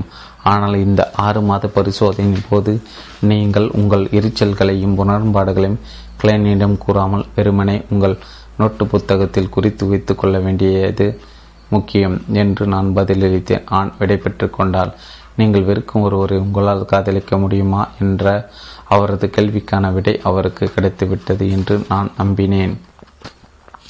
அடுத்த ஆறு மாதங்களுக்கு என் மனப்போக்கிலும் அவர் தன்னை நடத்திய விதத்திலும் பெரும் மாற்றம் ஏற்பட்டிருப்பதை ஆண் கண்டார். முதல் மாதத்துக்கு கிளைன் ஆணின் முயற்சியை பெரிதாக மதிக்காமல் ஒட்டுமொத்தமாக உதாசீனப்படுத்தினார் ஆனால் இரண்டாவது மாதத்திற்கு பிறகு ஆணின் முயற்சிகள் குறித்து அவர் நேர்மறையான அபிப்பிராயங்களை கொடுத்தார். கடைசி நான்கு மாதங்களில் ஆணின் அனைத்து கோரிக்கைகளுக்கும் அவர் நேர்மறையான முறையில் பதிலளித்தார். தன் கணவனை குறித்து ஆணிடம் நேர்மறையான உணர்வுகள் பொங்கின கிளென் என்னிடம் ஒருபோதும் ஆலோசனைக்காக வரவில்லை. ஆனால் எனது ஒளிநாடாக்கள் சிலவற்றை அவர் கேட்டுவிட்டு அவற்றை பற்றி ஆணுடன் கலந்து பேசியிருந்தார். ஆண் தொடர்ந்து என்னிடம் ஆலோசனை பெறுவதை அவர் ஊக்குவித்தார். அதன்படி எங்கள் பரிசோதனை முடிந்த பின்னரும் மூன்று மாதங்கள் ஆண் என்னிடம் ஆலோசனை பெற்று சென்றார். நான் அதிசயங்கள் நிகழ்த்தும் மனிதன் என்று இது இன்று வரை கிளைன் தன் நண்பர்களிடம் கூறி வருகிறார். ஆனால் காதல் தான் அதிசயங்களை நிகழ்த்துகிறது என்ற உண்மை நான் நன்கு அறிவேன். உங்கள் இல்லற வாழ்க்கையில் கூட உங்களுக்கு ஒரு அதிசயம் தேவைப்படலாம். ஆணின் பரிசோதனை நீங்கள் ஏன் முயற்சித்து பார்க்கக்கூடாது உங்கள் இல்லற வாழ்க்கை பற்றி நீங்கள் சிந்தித்து வந்து கொண்டிருப்பதாகவும் அவரது தேவைகளை சிறப்பாக நிறைவேற்ற நீங்கள் தீர்மானித்து இருப்பதாகவும் உங்கள் கணவனிடமும் அல்லது மனைவியிடமோ கூறுங்கள். அதில் நீங்கள் எவ்வாறு மேம்படலாம் என்பதற்கான பரிந்துரைகளை அவரிடம் கேளுங்கள். அவரது பரிந்துரைகள் அவரது முதன்மை காதல் மொழியை உங்களுக்கு தெளிவாக அடிக்கோடிட்டு காட்டும்.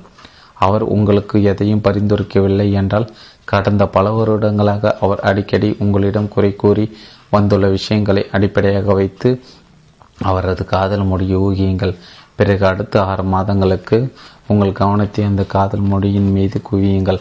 ஒவ்வொரு மாதத்தின் முடிவிலும் உங்கள் முன்னேற்றம் குறித்து அவரிடம் கேளுங்கள். அவர் வேறு எதையேனும் பரிந்துரைக்க விரும்புகிறாரா என்பதையும் கேட்டு தெரிந்து கொள்ளுங்கள். உங்களிடம் முன்னேற்றம் காணப்படுவதாக உங்கள் கணவர் கூறும் ஒவ்வொரு முறையும் ஒரு வாரம் காத்திருந்து ஒரு திட்டவட்டமான கோரிக்கையை அவரிடம் முன்வையுங்கள். அந்த கோரிக்கை அவர் செய்ய வேண்டும் என்று உண்மையிலே நீங்கள் விரும்பும் ஏதோ ஒரு விஷயமாக இருக்க வேண்டும். அவர் அதை செய்வதை தேர்ந்தெடுத்தால் அவர் உங்களது தேவைகளை பூர்த்தி செய்ய முயற்சித்து கொண்டிருக்கிறார் என்று நீங்கள் அறிந்து கொள்ளலாம். அவர் உங்களது கோரிக்கை புறக்கணித்தாலும் கூட தொடர்ந்து அவர் மீது அன்பு செலுத்துங்கள். அடுத்த மாதம் அவர் உங்களுக்கு நேர்மறையாக பதிலளிக்க கூடும் உங்கள் கோரிக்கைகளை நேர்மறையாக பதிலளிக்க கூடும் உங்கள் கோரிக்கைகளை நிறைவேற்றுவதன் மூலம் அவர் உங்கள் காதல் மொழி பேச துவங்கியிருந்தால் அவரை குறித்து மீண்டும் உங்களிடம் நேர்மறையான உணர்வுகள் தோன்றும். உரிய காலத்தில் உங்கள் திருமணம் மீண்டும் உயிர் பெறும். விளைவுகளுக்கு என்னால் உத்தரவாதம் கொடுக்க முடியாது. ஆனால் என்னிடம் ஆலோசனை பெற்று சென்றுள்ள எண்ணற்ற மக்கள் காதலின் அதிசயத்தை அனுபவித்துள்ளனர் என்பதை என்னால் உறுதியாக கூற முடியும். காதல் மொழி மொழிகள் ஐந்து. பாராட்டு வார்த்தைகள் பிரத்யேகமான நேரம் பரிசுகள் பணிவிடைகள் ஸ்பரிசம். அதேயும் பதிமூன்று. குழந்தைகளும் அன்பு மொழிகளும். அன்பு மொழிகள் என்னும் கோட்பாடு குழந்தைகளுக்கு பொருந்தமா? இல்லற வாழ்க்கை குறித்து எனது பயிலரங்கில் கலந்து கொள்ளும் மக்கள் என்னிடம் அடிக்கடி கேட்கும் கேள்வி இது.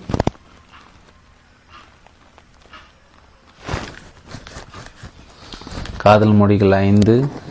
பாராட்டு வார்த்தைகள் பிரத்யேகமான நேரம் பரிசுகள் பணிவிடைகள் ஸ்பரிசம். அத்தியாயம் பதிமூன்று குழந்தைகளும் அன்பு மொழிகளும். அன்பு மொழிகள் என்னும் கோட்பாடு குழந்தைகளுக்கு பொருந்துமா? இல்லற வாழ்க்கை குறித்த எனது பயிலரங்கில் கலந்து கொள்ளும் மக்கள் என்னிடம் அடிக்கடி கேட்கும் கேள்வி இது அதற்கு பதில் ஆம் என்பதான் குழந்தைகள் சிறியராளாக இருக்கும்போது அவர்களது முதன்மை அன்பு மொழி உங்களால் கண்டுபிடிக்க முடியாது. அதனால் ஐந்து மொழிகளும் அவர்கள் மீது அன்பை பொழியுங்கள். நிச்சயமாக அது அவர்களிடம் ஒரு தாக்கத்தை ஏற்படுத்தும். ஆனால் நீங்கள் அவர்களது நடத்தை கவனமாக கண்காணித்து வந்தால் அவர்களது முதன்மை அன்பு மொழியை உங்களால் விரைவிலே கண்டுபிடித்து விட முடியும். பாபிக்கு ஆறு வயது. அவனது தந்தை வேலை முடித்து வீட்டிற்கு வரும்போது பாபி அவரது மாடியில் மடியில் தாவி குதித்து அவரது முகத்தை பிடித்து அவரது தலையை கலைத்து விடுவான். பாபி தனது தந்தையிடம் என்ன கூறுகிறான்? நீங்கள் என்னை தொட வேண்டும். அவன் தனது தந்தை தொடுவது தான் தொடப்பட வேண்டும் என்பதற்கான ஸ்பரிசம் பெரும்பாலும் மாமியின் முதனை அன்பு மொழியாக இருக்கக்கூடும். பாபியின் பக்கத்து வீட்டில் வசிக்கும் ஐந்தரை வயது சிறுவன் பேட்ரிக் அவனும் பாபியும் விளையாட விளையாட்டுத் தோழர்கள். ஆனால் பேட்ரிக்கின் தந்தை வேலை முடிந்து வீட்டிற்கு வரும்போது எதிர்கொள்ளும் காட்சி வேறு விதமானது. பேட்ரிக் தன் தந்தையை பார்த்தது அப்பா இங்கே வாருங்கள். நான் உங்களிடம் ஒன்றை காட்ட வேண்டும். வாருங்கள் என்று உற்சாகமாக அழைப்பான். பேட்ரிக் ஒரு நிமிடம் காத்திரு நான் செய்தித்தாளை படிக்க வேண்டும் என்று அவனது தந்தை கூறுகிறார். பேட்டரிக்கு ஒரு கணம் அங்கிருந்து நகர்ந்துவிட்டு பதினைந்து வினாடிகள் மீண்டும் திரும்பி வந்து அப்பா என்னுடைய அறைக்கு வாருங்கள். நான் இப்போதே உங்களிடம் அதை காட்ட வேண்டும். வாருங்கள் அப்பா என்று கெஞ்சுகிறான். ஒரு ஒரு நிமிடம் பொறுத்திரு. நான் இதை மட்டும் படித்து முடித்து விடுகிறேன் என்று அவர் பதிலளிக்கிறார். பேட்ரிக்கின் தாய் அவனை கூப்பிடுகிறார். அவன் தன் தாயாரின் ஓடிச் செல்கிறான். அவனது தந்தை மிகவும் கலத்து போயிருப்பதாகவும் ஒரு சில நிமிடங்கள் செய்தித்தாளை படிக்க அவன் அவரை அனுமதிக்க வேண்டும் என்று அவர் அவரிடம் கூறுகிறான். ஆனால் அவனோ அம்மா நான் உருவாக்கியுள்ளதை அவரிடம் காட்ட வேண்டும் என்று கூறுகிறான். எனக்கு தெரியும். ஆனால் அவர் சிறிது நேரம் படிப்பதற்கு நீ அனுமதித்துத்தான் ஆக வேண்டும் என்று அவனது தாயார் கூறுகிறார். அறுபது வினாடிகளுக்கு பிறகு பேட்டரிக்கு மீண்டும் தன் தந்தையிடம் சென்று எதுவும் கூறாமல் அவரது செய்தித்தாளை மீது குதித்துவிட்டு பதிவு செய்து வைக்க வேண்டும் என்று நான் விரும்புகிறேன். நீங்கள் என்னை சந்திக்க வரும்போது கிளைனிடம் கூறாமல் நீங்கள் குறிப்பெடுத்து வைத்துள்ள குறைகள் அடங்கிய பட்டியலையும் கொண்டு வாருங்கள்.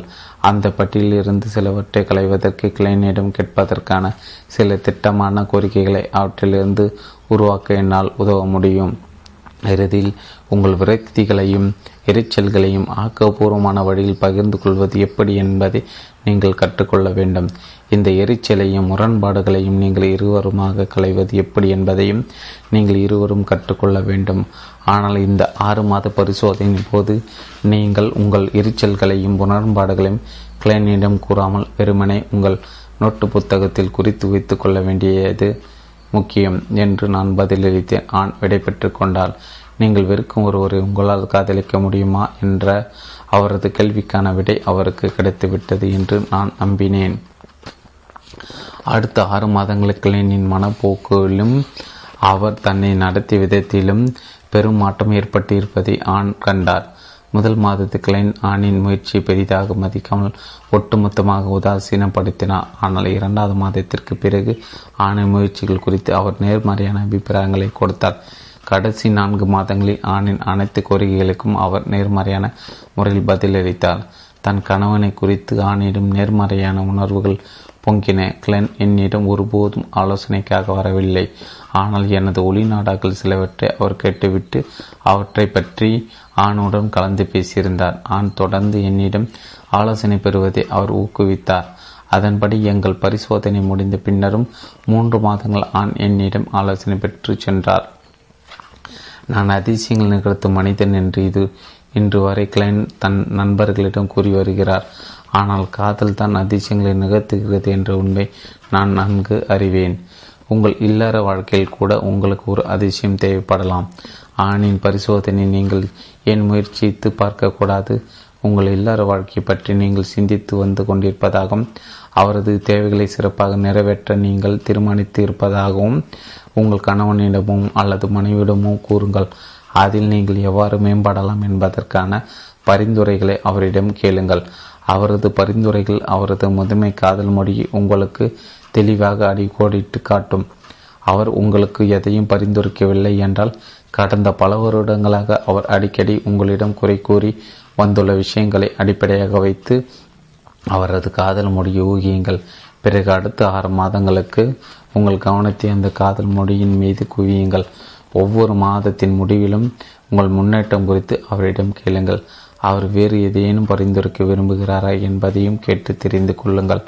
உங்களிடம் முன்னேற்றம் காணப்படுவதாக உங்கள் கணவர் கூறும் ஒவ்வொரு முறையும் ஒரு வாரம் காத்திருந்து ஒரு திட்டவட்டமான கோரிக்கை அவரிடம் முன்வையுங்கள்.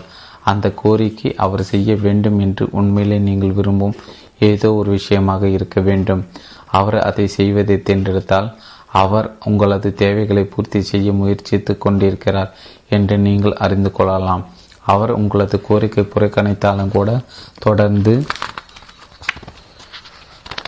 அவர் மீது அன்பு செலுத்துங்கள். அடுத்த மாதம் அவர் உங்களுக்கு நேர்மறையாக பதிலளிக்க கூடும் உங்கள் கோரிக்கைகளை நேர்மறையாக பதிலளிக்க கூடும் உங்கள் கோரிக்கைகளை நிறைவேற்றுவதன் மூலம் அவர் உங்கள் காதல் மொழி பேச துவங்கியிருந்தால் அவரை குறித்து மீண்டும் உங்களிடம் நேர்மறையான உணர்வுகள் தோன்றும். உரிய காலத்தில் உங்கள் திருமணம் மீண்டும் உயிர் பெறும். விளைவுகளுக்கு என்னால் உத்தரவாதம் கொடுக்க முடியாது. ஆனால் என்னிடம் ஆலோசனை பெற்று சென்றுள்ள எண்ணற்ற மக்கள் காதலின் அதிசயத்தை அனுபவித்துள்ளனர் என்பதை என்னால் உறுதியாக கூற முடியும். காதல் மொழிது மொழிகள் ஐந்து. பாராட்டு வார்த்தைகள் பிரத்யேகமான நேரம் பரிசுகள் பணிவிடைகள் ஸ்பரிசம். அதேயும் பதிமூன்று. குழந்தைகளும் அன்பு மொழிகளும். அன்பு மொழிகள் என்னும் கோட்பாடு குழந்தைகளுக்கு பொருந்துமா? இல்லற வாழ்க்கை குறித்து எனது பயிலரங்கில் கலந்து கொள்ளும் மக்கள் என்னிடம் அடிக்கடி கேட்கும் கேள்வி இது.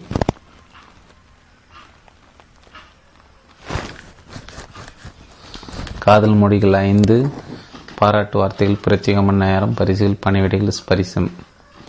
அத்தியாயம் பதிமூன்று குழந்தைகளும் அன்பு மொழிகளும். அன்பு மொழிகள் என்னும் கோட்பாடு குழந்தைகளுக்கு பொருந்துமா? இல்லற வாழ்க்கை குறித்த எனது பயிலரங்கில் கலந்து கொள்ளும் மக்கள் என்னிடம் அடிக்கடி கேட்கும் கேள்வி இது. அதற்கு பதில் ஆம் என்பதான்.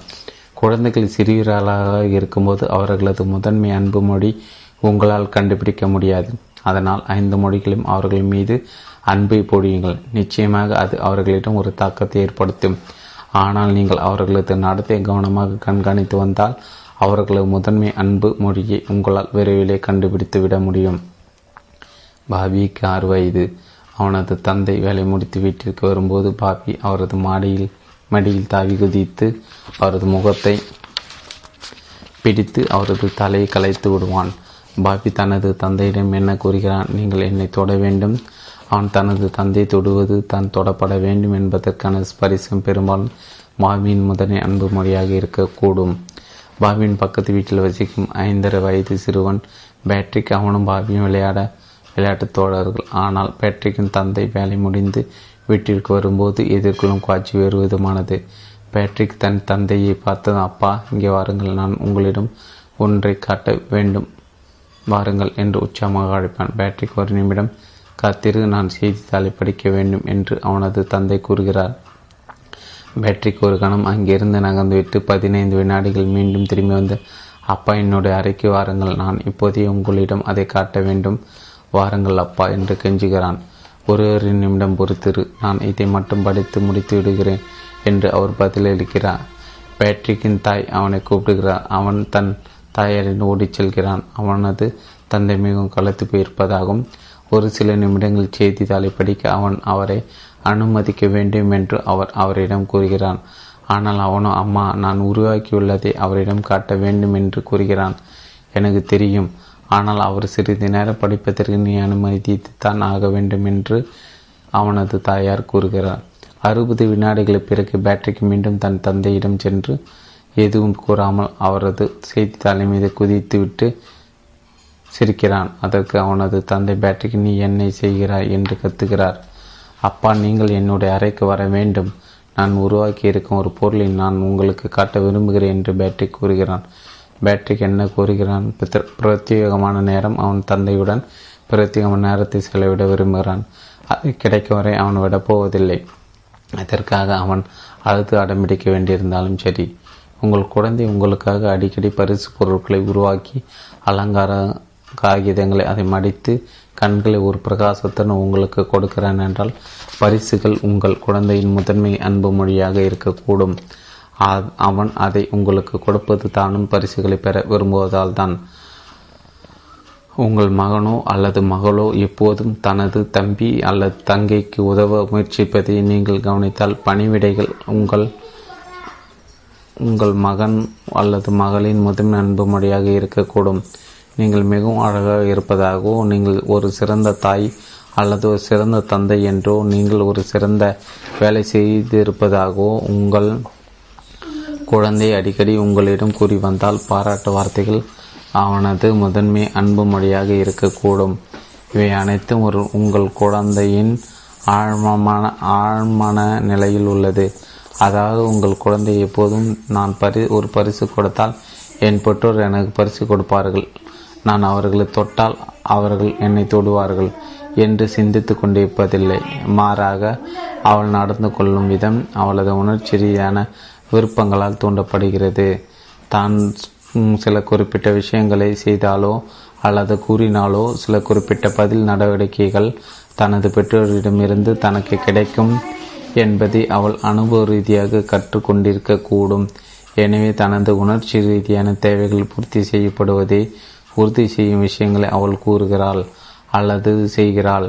எல்லாம் சிறப்பாக நடந்தேறி அவர்களது உணர்ச்சி ரீதியான தேவைகள் நிறைவேற்றப்படும் போது குழந்தைகள் பொறுப்பான பெரியவர்களாக உருவாகிறார்கள். ஆனால் அத்தேவை நிறைவேற்றப்படாத போது ஏற்றுக்கொள்ளப்பட்ட விதிகளை அவர்கள் மீறுகின்றனர். தங்கள் தேவைகளை பூர்த்தி செய்யாத பெற்றோரிடம் தங்கள் கோபத்தை வெளிப்படுத்துகின்றன. பொருத்தமற்ற இடங்களில் அன்பை தேடுகின்றன அன்பு கேணியை பற்றி முதன் முதலில் என்னிடம் கூறிய டாக்டர் ராஸ் கேம்பல் பாலியல் ரீதியாக முறை தவிர நடத்தை நடத்தை கொண்டிருந்த பருவ வயதினருக்கு பல வருடங்களாக சிகிச்சை அளித்து வரும் ஒரு உளவியலாளர் அன்பிற்கான உணர்ச்சி ரீதியான தேவை தனது பெற்றால் நிறைவேற்றப்பட்டிருக்கும் பருவ வயதினை அடைந்திருக்கும் ஒருவன் பால் உணர்வு ரீதியாக முறை தவறி நடந்ததாக தனது பல வருட அனுபவத்தில் தான் ஒருபோதும் கேள்விப்பட்டதில்லை என்று கூறுகிறார். பருவ வயதில் உள்ள குழந்தைகள் இத்தகைய முறை கடன் நடத்தில் ஈடுபடுவதற்கு காரணம் பெரும்பாலான பெரும்பாலும் அவர்களது அன்புக்கிணை வெற்றி போயிருப்பதுதான் என்று அவர் கருத்து தெரிவித்தார். நீங்கள் இதை உங்கள் சமூகத்தில் பார்த்திருக்கலாம். பருவ வயது சிறுவன் வீட்டை விட்டு ஓடிவிடுகிறான் ஆனது பெற்றோர்கள் தங்கள் கைகளை பிசைந்தபடி நாங்கள் அவனுக்கு இவ்வளவையும் செய்த பிறகு இப்படிப்பட்ட ஒரு காரியத்தை அவனால் எப்படி செய்ய முடிந்தது என்று கேட்கின்றன ஆனால் அந்த சிறுவனோ அறுபது அறுபது மைல் தொலைவில் ஒரு ஆலோசனையாளரின் அலுவலகத்தில் சென்று அவரை சந்தித்து என் பெற்றோர்களுக்கு என் மீது அன்பு இல்லை. அவர்கள் ஒருபோதும் என்னை நேசித்ததில்லை. அவர்கள் என் தம்பியிடம் அன்பு காட்டுகின்றனர் ஆனால் அவர்கள் என்னை நேசிக்கவில்லை என்று கூறிக்கொண்டிருக்கிறான். அவனது பெற்றோர் உண்மையிலே அவன் மீது அன்பு கொண்டுள்ளார்னா பெரும்பாலானவர்கள் விஷயங்களை பெற்றோர்கள் உண்மையிலே தங்கள் குழந்தைகளிடம் அன்பு கொண்டுள்ளனர். அப்படி என்றால் பிரச்சனை என்ன? தங்கள் குழந்தையால் புரிந்து கொள்ளக்கூடிய ஒரு மொழியில் எப்படி அவனிடம் அன்பை வெளிப்படுத்த வேண்டும் என்பதை அவர்கள் ஒருபோதும் கற்றுக்கொண்டிருக்கவில்லை என்பதுதான் உண்மை. தங்கள் மகனின் மீது தங்களுக்கு உள்ள அன்பை வெளிப்படுத்துவதற்காக அவர்கள் அவனுக்கு தேவையான பந்து சைக்கிள் போன்றவற்றை வாங்கி கொடுத்திருக்கக்கூடும். ஆனால் யாருடனும் என்னுடன் பந்து விளையாட வருகிறீர்களா யாரேனும்? என்னுடன் சைக்கிள் ஓட்ட வருகிறீர்களா? என்று அந்த சிறுவன் கெஞ்சுகிறான். ஒரு குழந்தைக்கு ஒரு பந்தை வாங்கி கொடுப்பதற்கும் அதனோடு பந்து விளையாடுவதற்கு இடையே உள்ள வேறுபாடு பற்றி போயுள்ள ஒரு அன்பு கேணிக்கு நிரம்பியுள்ள ஒரு அன்பு கேணிக்கும் இடையே உள்ள வேறுபாடு ஆகும். பெற்றோர்கள் தங்கள் குழந்தைகள் மீது அன் உண்மையான அன்பு செலுத்துகின்றனர் பெரும்பாலான பெற்றோர்கள் விஷயத்தில் இது உண்மை. ஆனால் போதிய அளவு உண்மையாக அவர்கள் அன்பு செலுத்தவில்லை. நமது குழந்தைகளின் அன்பு தேவையை நாம் நிறைவேற்ற விரும்பினால் அவர்களது முதன்மை அன்பு மொழியை நாம் கற்றுக்கொள்ள வேண்டும். குழந்தைகள் குழந்தைகளிடம் அன்பு செலுத்தும் கண்ணோட்டத்தில் ஐந்து அன்பு மொழிகளையும் நாம் பார்க்கலாம். பாராட்டு வார்த்தைகள். குழந்தைகள் சிறியவர்களாக இருக்கும்போது பெற்றோர்கள் பல பாராட்டு வார்த்தைகளை வழங்குவது சகஜியம் தங்கள் பேச்சை தங்கள் குழந்தைகள் புரிந்து கொள்வதற்கு முன்பாகவே பெற்றோர்கள் உன் மூக்கு எவ்வளோ அழகாக உள்ளது? உன் கண்கள் எவ்வளோ அழகாக உள்ளன? உன் தலைமுடி எவ்வளோ சுட்டியாக இருக்கிறது? என்று அவர்களை கெஞ்சு கொஞ்சுகின்றனர். அந்த குழந்தையை தவழ துவங்கியதும் அதன் ஒவ்வொரு அசைவையும் நாம் மெச்சுகிறோம் ஊக்குவிக்கிறோம். பாராட்டு வார்த்தைகளை கொடுக்கிறோம். அவன் நடக்க துவங்கி சோபாவில் ஒரு கையை பிடித்து கொண்டு எழுந்து நிற்கும்போது நாம் இரண்டு அடி தள்ளி நின்று வா வா அப்படித்தான் நடக்க வேண்டும். நடந்து வா என்று அடைக்கிறோம். குழந்தை பாதி அடி எடுத்து வைத்து கீழே விழும்போது நாம் என்ன சொல்கிறோம்? முட்டாள் உன்னால் சரியாக நடக்க முடியாதா? என்று நாம் அவனை திட்டுவதில்லை. மாறாக எழுந்து வா அப்படித்தான் வா. என்று கூறுகிறோம். எனவே அவனும் மீண்டும் எழுந்து நடக்க முயற்சிக்கிறான். குழந்தைக்கு வயது ஏற ஏற நமது பாராட்டு வார்த்தைகள் ஏன் கண்டிக்கும் வார்த்தைகளாக மாறிவிடுகின்றன? குழந்தைக்கு ஏழு வயதாகும்போது நாம் அதன் அறைக்கு சென்று பொம்மைகளை அவற்றின் பெட்டிக்குள் போடுமாறு நாம் அவனிடம் கூறுகிறோம். தரையில் பனிரெண்டு விளையாட்டு பொருட்கள் சிதறி கிடைக்கின்றன. நாம் ஐந்து நிமிடம் கழித்து திரும்பி வந்து பார்க்கும்போது ஏழு பொருட்கள் பெட்டியில் உள்ளதை பார்க்கிறோம். அப்போது நாம் என்ன கூறுகிறோம்? நான் இவை அனைத்தையும் எடுத்து வைக்கும்படி உன்னிடம் கூறினேன் அல்லவா? நீ இவற்றை எடுத்து வைக்காவிட்டால் நான் உன்னை பெட்டியில் உள்ள ஏழு விளையாட்டுப் பொருள்களை குறித்து நாம் என்ன செய்தோம்? அதற்கு பதிலாக நாம் ஜானி நீ ஏழு பொருட்களை பெட்டியில் எடுத்து போட்டிருக்கிற ஷபாஷ் என்று ஏன் கூறக்கூடாது? மீது ஐந்தும் பெட்டிகள் சென்று குதி குதித்திருக்கும் குழந்தை பெரியவனாக வளர வளர அவனது வெற்றிகளுக்காக அவனை பாராட்டுவதற்கு மாறாக அவனது தோல்விகளாக நாம் அவனை கண்டிக்க முனைகிறோம். பாராட்டு வார்த்தைகளை தன் முதன்மை அன்பு மொழியாக கொண்ட ஒரு குழந்தைக்கு நாம் எதிர்மறையான குத்தலான இழிவான வார்த்தைகள் அவனது மனதில் ஆழ்ந்த பாதிப்பை ஏற்படுத்தும். முப்பத்தி ஐந்து வயது கொண்ட ஆயிரக்கணக்கான மக்களுக்கு இருபது வருடங்களுக்கு முன்பு அவர்களிடம் கூறப்பட்ட கடுமையான வார்த்தைகள் இன்றும் அவர்கள் காதுகளில் ஒழித்து கொண்டிருக்கின்றன. நீ மிகவும் குண்டாக இருக்கிறாய். உன்னை யாரும் திருமணம் செய்து கொள்ள மாட்டார்கள். நீ ஒரு நல்ல மாணவன் அல்ல. நீ பள்ளியை விட்டு நின்றுவிடு உனக்கு நல்லது. நீ எவ்வளவு முட்டாளாய் இருப்பாய் என்று எனக்கு தெரியாது. நீ பொறுப்பற்றவன். வாழ்வில் நீ உட்பட போவதில்லை. குழந்தைகளாக இருக்கும்போது தங்கள் முதன்மை அன்பு மொழி மோசமான முறையில் கடித்து குதரப்பட்டால் அவர்கள் பெரியவர்கள் ஆனதும் சுய மதிப்பின்மை காரணமாக வாழ்க்கை பெரும் போராட்டத்தை சந்திக்கின்றனர். அதோடு பிறர் தங்களை நேசிக்கவில்லை என்ற உணர்வுடன் வாழ்நாள் முழுவதும் வாழ்ந்து வருகின்றனர். பிரத்யேகமான நேரம். பிரத்யேகமான நேரம் என்பது ஒரு குழந்தைக்கு உங்கள் முழு கவனத்தையும் கொடுப்பதாகும். சிறு குழந்தைக்கு அது தரையில் அமர்ந்து அவனோடு பந்தை உருட்டி விளையாடுவதாக இருக்கலாம். நாம் இங்கு பேசுவது அவனோடு சேர்ந்து கார்களையோ அல்லது பொம்மைகளையோ வைத்து விளையாடுவதை பற்றி தான் மண்ணில் விளையாடுவது மண்ணை கொண்டு கோபுரங்கள் கட்டுவது மற்றும் நமது குழந்தையின் உலகிற்கு நுழைந்து அவனோடு சேர்ந்து விளையாடுவதை பற்றி நாம் பேசிக் கொண்டிருக்கிறோம். வளர்ந்தவர் என்ற முறையில் நீங்கள் உங்கள் கணினியில் முடுக்கியிருக்கக்கூடும். ஆனால் உங்கள் குழந்தை ஒரு குழந்தை உலகில் வாடுகிறான் அவனை நீங்கள் வளர்ந்தவர்களின் உலகிற்கு வழிநடத்தி அழைத்து வர விரும்பினால் நீங்கள் உங்கள் குழந்தை நிலைக்கு கீழே இறங்கி வர வேண்டும். உங்கள் குழந்தை வளர்ந்து புதிய விஷயங்களை ஆர்வம் கொள்ளும் போது அவனது தேவைகளை நீங்கள் பூர்த்தி செய்ய விரும்பினால் நீங்களும் அந்த விஷயங்களில் ஈடுபட வேண்டும்.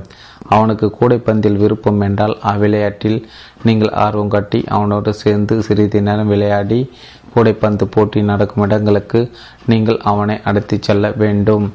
அவனுக்கு பியானோவில் விருப்பம் வென்றால் நீங்களும் பியானோ வாசிக்க கற்றுக்கொள்ளலாம். அல்லது அவன் முயற்சி அவன் பயிற்சி செய்யும் போது சற்று நேரம் அவனுடன் அமைந்திருப்பதன் மூலம் அவன் மீது நீங்கள் கொண்டுள்ள அக்கறை அவனிடம் வெளிப்படுத்தலாம். ஒரு குழந்தைக்கு நீங்கள் பிரத்யேகமான நேரத்தை ஒதுக்கும் போது அது அவனை குறித்து நீங்கள் அக்கறை கொண்டிருக்கிறீர்கள். அவன் உங்களுக்கு முக்கியமானவன். அவனுடன் இருப்பதில் உங்கள் மகிழ்ச்சி கொள்கிறீர்கள் என்பதை அவனுக்கு தெரிவிக்கும். காதல் மொழிகள் ஐந்து. நூற்றி எண்பத்தி நாலாம் பக்கம் தொடர்ச்சி. பிரத்யேகமான நேரம். பிரத்யேக நேரம் என்பது ஒரு குழந்தைகளுக்கு உங்கள் முழு கவனத்தையும் கொடுப்பதாகும். சிறு குழந்தைக்கு அது தரையில் அமர்ந்து அவனோட பந்தை உருட்டி விளையாடுவதாக இருக்கலாம். நாம் இங்கு பேசுவது அவனோடு சேர்ந்து கார்களையோ அல்லது பொம்மைகளையோ வைத்து விளையாடுவதை பற்றி தான் மண்ணில் விளையாடுவது மண்ணை கொண்டு கோபுரங்கள் கட்டுவது மற்றும் நமது குழந்தையின் உலகிற்குள் நுழைந்து அவனோடு சேர்ந்து விளையாடுவதை பற்றி நாம் பேசிக்கொண்டிருக்கிறோம். வளர்ந்தவர் என்ற முறையில் நீங்கள் உங்கள் கணினியில் மூழ்கி இருக்கக்கூடும். ஆனால் உங்கள் குழந்தை ஒரு குழந்தையின் உலகில் வாழ்கிறான். அவனை நீங்கள் வளர்ந்தவர்களின் உலகிற்குள் வழிநடத்தி அழைத்து வர விரும்பினால் நீங்கள் உங்கள் குழந்தை நிலைக்கு கீழே இறங்கி வர வேண்டும். உங்கள் குழந்தை வளர்ந்து புதிய விஷயங்களில் ஆர்வம் கொள்ளும்போது அவனது தேவைகளை நீங்கள் பூர்த்தி செய்ய விரும்பினால் நீங்களும் அந்த விஷயங்களில் ஈடுபட வேண்டும். அவனுக்கு கூடைப்பந்தில் விருப்பம் என்றால் அவ்விளையாட்டில் நீங்கள் ஆர்வம் காட்டி அவனோடு சேர்ந்து சிறிது நேரம் விளையாடி கூடைப்பந்து போட்டி நடக்கும் இடங்களுக்கு நீங்கள் அவனை அழைத்துச் செல்ல வேண்டும். அவனுக்கு பியானோவில் விருப்பம் என்றால் நீங்கள் பியானோ வாசிக்க கற்றுக்கொள்ளலாம் அல்லது அவன் பயிற்சி செய்யும் போது சற்று நேரம் அவனுடன் அமர்ந்திருப்பதன் மூலம் அவன் மீது நீங்கள் கொண்டுள்ள அக்கறை அவனிடம் வெளிப்படுத்தலாம். ஒரு குழந்தைக்கு நீங்கள் பிரத்யேகமான நேரத்தை ஒதுக்கும் போது அது அவனை குறித்து நீங்கள் அக்கறை கொண்டிருக்கிறீர்கள். அவன் உங்களுக்கு முக்கியமானவன். அவனுடன் இருப்பதில் நீங்கள் மகிழ்ச்சி கொள்கிறீர்கள் என்பதை அவனுக்கு தெரிவிக்கும். பெரும்பாலான வளர்ந்தவர்கள் தங்கள் குழந்தை பருவத்தை திரும்பி பார்க்கும்போது தங்கள் பெற்றோர்கள் கூறிய பல விஷயங்கள் அவர்கள் நினைவிற்கு வருவதில்லை. ஆனால் தங்கள் பெற்றோர்கள் செய்த பல விஷயங்கள் அவர்களுக்கு நன்றாக நினைவிருக்கிறது. ஒருவர் என்னிடம் நான் உயர்நிலை பள்ளியில் படித்து கொண்டிருந்த காலத்தில் நான் கலந்து கொண்ட ஒரு விளையாட்டை கூட என் தந்தை தவறவிட்டதில்லை. நான் ஈடுபட்ட விஷயங்களில் அவர் ஆர்வம் கொண்டிருந்தார் என்பதை நான் அறிவேன் என்று கூறினார் அந்த நபரை பொறுத்தவரை பிரத்யேகமான நேரம் என்பது அன்பை வெளிப்படுத்துவதற்கான மிக முக்கியமான விஷயமாகும். பிரத்யேகமான நேரம் உங்கள் குழந்தையின் முதன்மை அன்பு மொழியாக இருந்து அதை நீங்கள் பேசினால் அவன் பருவ வயதை அடைந்த பின்னரும் நீங்கள் அவனோடு பிரத்யேகமான நேரத்தை செலவிட அவன் உங்களை அனுமதிப்பதற்கான வாய்ப்புகள் அதிகம். அவனது குழந்தை பிராயத்தில் நீங்கள் அவனுடன் போதிய நேரம் செலவழித்திருக்கவில்லை என்றால் தனது பருவ வயதில் அவன் தன் சக நண்பர்களின் துணையை நாடி அந்த நேரத்தில் அவனுடன் நீங்கள் நேரம் செலவிட விரும்பினால் அதை அவன் உதாசீனப்படுத்தக்கூடும்.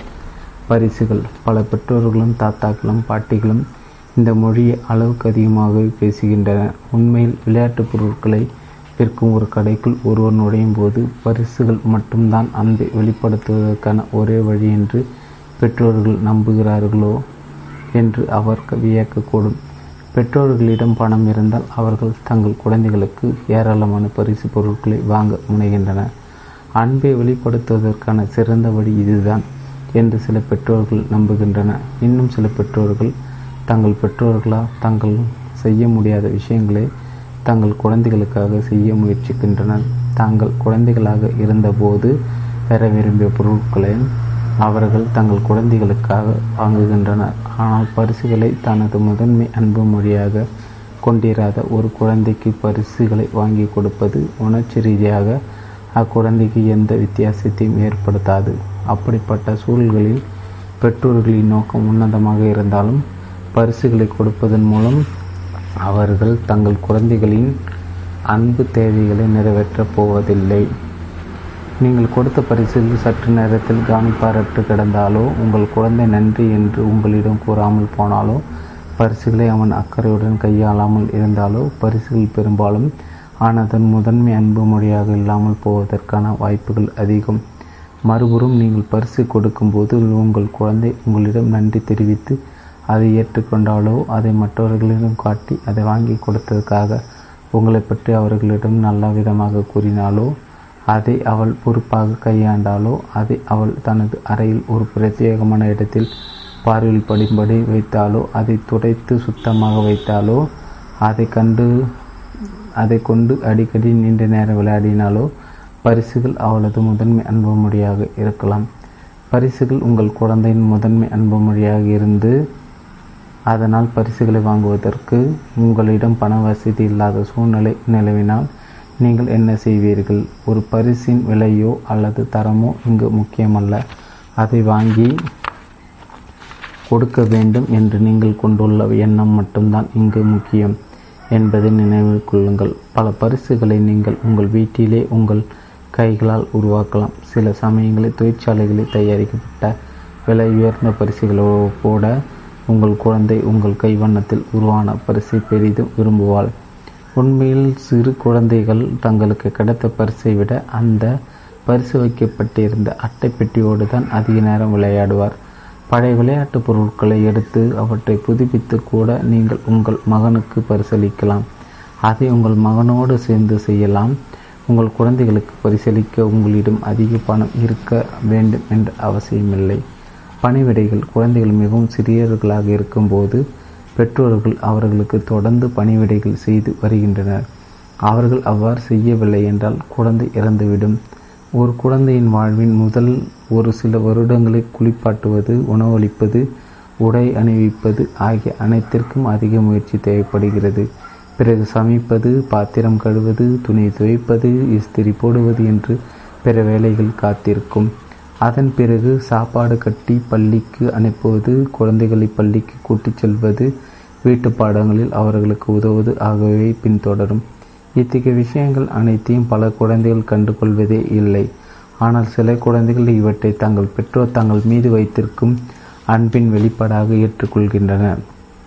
சாதாரண பணிவிடைகளுக்கு கூட அடிக்கடியில் உங்கள் குழந்தைகள் தங்கள் பாராட்டை தெரிவித்தால் அப்பணிவிடைகள் உணர்ச்சி ரீதியாக அவர்களுக்கு முக்கியம் என்பதை அவர்கள் உங்களுக்கு குறிப்பால் உணர்த்துகின்றனர் என்று அர்த்தம். உங்கள் பணிவிடைகள் ஒரு அர்த்தமுள்ள வழியில் உங்கள் அன்பை அவர்களுக்கு தெரிவிக்கின்றன. உங்கள் குழந்தையின் அறிவியல் பாடத்தில் நீங்கள் அவனுக்கு உதவும் போது நல்ல மதிப்பெண்கள் பெறுவதை விட உங்கள் செயல் அவனுக்கு மதிப்பானதாக தோன்றுகிறது. என் பெற்றோர்கள் என்னை நேசிக்கின்றனர் என்று அது அவனிடம் கூறுகிறது. உங்கள் குழந்தையின் சைக்கிளை நீங்கள் சரி செய்யும் போது சைக்கிளை ஓட்டுவதில் கிடைக்கும் மகிழ்ச்சி விட அதிக அர்த்தமுள்ளதாக அது அவனுக்கு அமைகிறது. நீங்கள் அவனது இதயத்தை அன்பால் நிரப்புகிறீர்கள். உங்கள் குழந்தை உங்கள் வேலைகளில் எப்போதும் உங்களுக்கு உதவ முன்வருகிறான் என்றால் அன்பை வெளிப்படுத்துவதற்கான வழி அது என்று அவன் தன் மனதில் எண்ணி உள்ளான் என்று அர்த்தம். அதோடு பணிவிடைகள் அவனது முதன்மை அன்பு மொழியாக இருக்கும். சாத்தியம் அதிகம். ஸ்பரிசம். ஸ்பரிசம் குழந்தைகளுக்கு உணர்ச்சிகளை வெளிப்படுத்தும் ஒன்று என்பதை நாம் நெடுங்காலமாக அறிந்து வந்துள்ளோம். கைகளால் தொட்டு தூக்கி வளர்க்கப்படும் குழந்தைகள் அவ்வாறு வளர்க்கப்படாத குழந்தைகளை விட சிறந்த மன வளர்ச்சி கொண்டவர்களாக உருவாகின்றன என்பதை ஆய்வுகள் காட்டுகின்றன. பெற்றோர்கள் மற்றும் பெரியோர்கள் பலரும் கை குழந்தைகளை தூக்கி தங்கள் மடியில் வைத்து கொண்டு அவர்களை கட்டியணைத்து முத்தம் கொடுத்து அவர்களது கைகளை பிடித்து கொண்டு அர்த்தமற்ற பல வார்த்தைகளால் கொஞ்சுவது இயற்கை. அக்குழந்தையின் அன்பு என்ற வார்த்தையின் அர்த்தத்தை புரிந்து கொள்வதற்கு வெகு காலம் முன்னரே அந்த அன்பை உணர்கின்றன. அரவணைத்தல் முத்தமிடுதல் தட்டி கொடுத்தல் கைகளை பிடித்தல் ஆகியவை ஒரு குழந்தையின் அன்பை வெளிப்படுத்துவதற்கான பல வழிகள். ஒரு சிறு குழந்தையை கட்டிப்பிடித்து முத்தம் கொடுப்பதும் பருவ வயதில் உள்ள ஒரு குழந்தை கட்டிப்பிடித்து முத்தமிடுவதும் வெவ்வேறு விஷயங்கள். தனது நண்பர்கள் நீங்கள் அப்படி நடந்து கொள்வதை உங்கள் பருவ வயது மகன் விரும்ப மாட்டான். ஆனால் அதற்காக தான் தொடப்படுவதை அவன் விரும்பவில்லை என்று அர்த்தமில்லை. குறிப்பாக அது அவனது முதன்மை அன்பு மொழியாக இருக்கும் பட்சத்தில் உங்கள் பருவ வயது மகள் அடிக்கடி உங்கள் பின்னால் வந்து உங்கள் கைகளை பிடித்து கொள்வதும் உங்களை லேசாக தள்ளுவதும் நீங்கள் அவளது அறையின் வழியாக நடந்து செல்லும்போது உங்கள் கணுக்காலை பிடித்து உங்களை நிலை தடுமாற செய்வதும் ஸ்பரிசம் தனக்கு முக்கியமானது என்பதை உணர்த்தும் குறிப்புகளே. உங்கள் குழந்தைகளை கவனமாக கண்காணிங்கள் மற்றவர்களிடம் அவர்கள் தங்கள் அன்பை எவ்வாறு வெளிப்படுத்துகின்றன என்பதை பாருங்கள். அவர்களது அன்பு மொழி பற்றி அது உங்களுக்கு துப்பு கொடுக்கும். அவர்கள் உங்களிடம் விடுக்கும். கோரிக்கைகளை குறித்து வைத்து கொள்ளுங்கள். பல நேரங்களில் அது அவர்களது முதன்மை அன்பு மொழியாக சார்ந்தே இருக்கும். அவர்கள் எந்த விஷயங்களை அதிகமாக பாராட்டுகிறார்கள் மெச்சுகிறார்கள் என்பதை கவனிங்கள். அவை அவர்களது முதன்மை அன்பு மொழியை சுட்டி காட்டும் எங்களது எங்கள் மகளின் அன்பு மொழி பிரத்யேகமான நேரம். எனவே அவள் வளர்ந்து வந்த காலத்தில் நானும் அவளும் சேர்ந்து அடிக்கடி காலார நடப்போம்.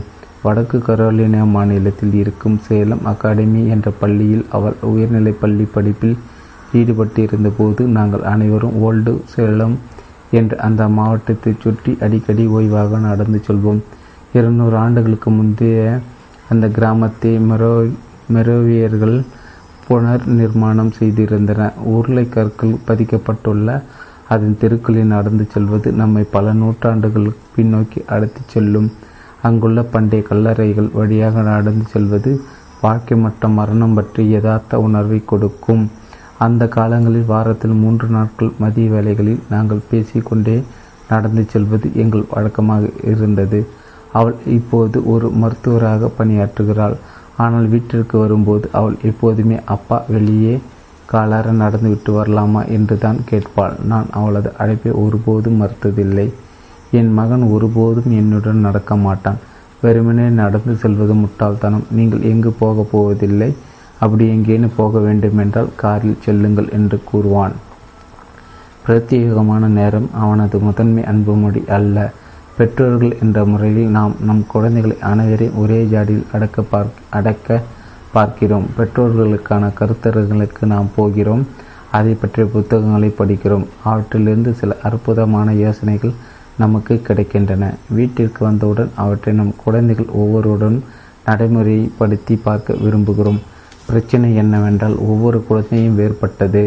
ஒரு குழந்தைக்கு அன்பை வெளிப்படுத்தும் ஒரு விஷயம் இன்னொரு குழந்தைக்கு அன்பை தெரிவிப்பதாக இல்லை. உங்கள் குழந்தையுடன் சேர்ந்து பிரத்யேகமான நேரத்தை செலவிட வேண்டும் என்பதற்காக அவன் உங்களுடன் நடந்து வர வேண்டும் என்று அவனை கட்டாயப்படுத்துவது அன்பை வெளிப்படுத்தாது. தாங்கள் நேசிக்கப்படுவதாக நம் குழந்தைகள் உணர வேண்டும் என்று நாம் விரும்பினால் அவர்களது மொழியை பேச நாம் கற்றுக்கொள்ள வேண்டும். பெரும்பாலான பெற்றோர்கள் தங்கள் குழந்தைகளை உண்மையாகவே நேசிக்கின்றனர் என்று நான் நம்புகிறேன். நம்புகிறேன். ஆயிரக்கணக்கான பெற்றோர்கள் தங்கள் குழந்தைகளிடம் சரியான மொழியில் அன்பை வெளிப்படுத்த தவறியுள்ளனர் என்றும் இந்நாட்டில் ஆயிரக்கணக்கான குழந்தைகள் பற்றி போன அன்பு கேணியுடன் வாழ்ந்து வருகிறார்கள் என்றும் நான் நம்புகிறேன். குழந்தைகளிடமும் பருவ வயதினரிடமும் நாம் காணும் முறையற்ற நடத்தைகளுக்கு வற்றி போயிருக்கும் அவர்களது அன்பை கணிகளே காரணம் என்று நான் நம்புகிறேன்.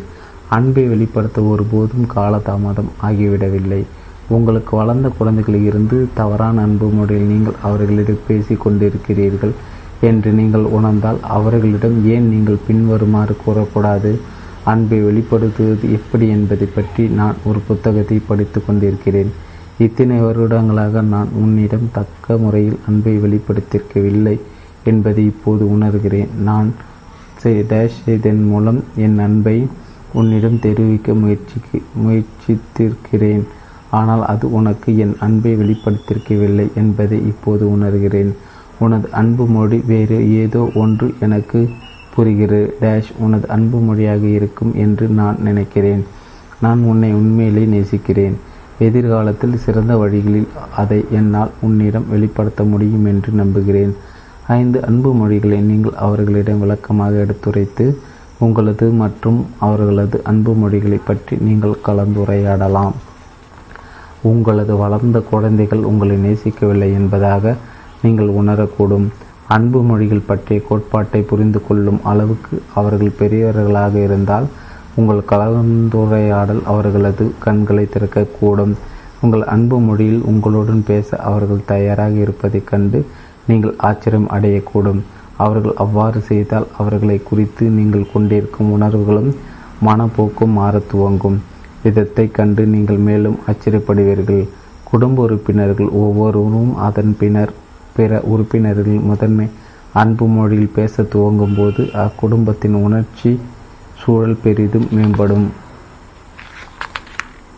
காதல் மொழிகள் ஐந்து பாராட்டு வார்த்தைகள் பிரத்யேகமான நேரம் பரிசுகள் பணிவிடைகள் ஸ்பரிசம்.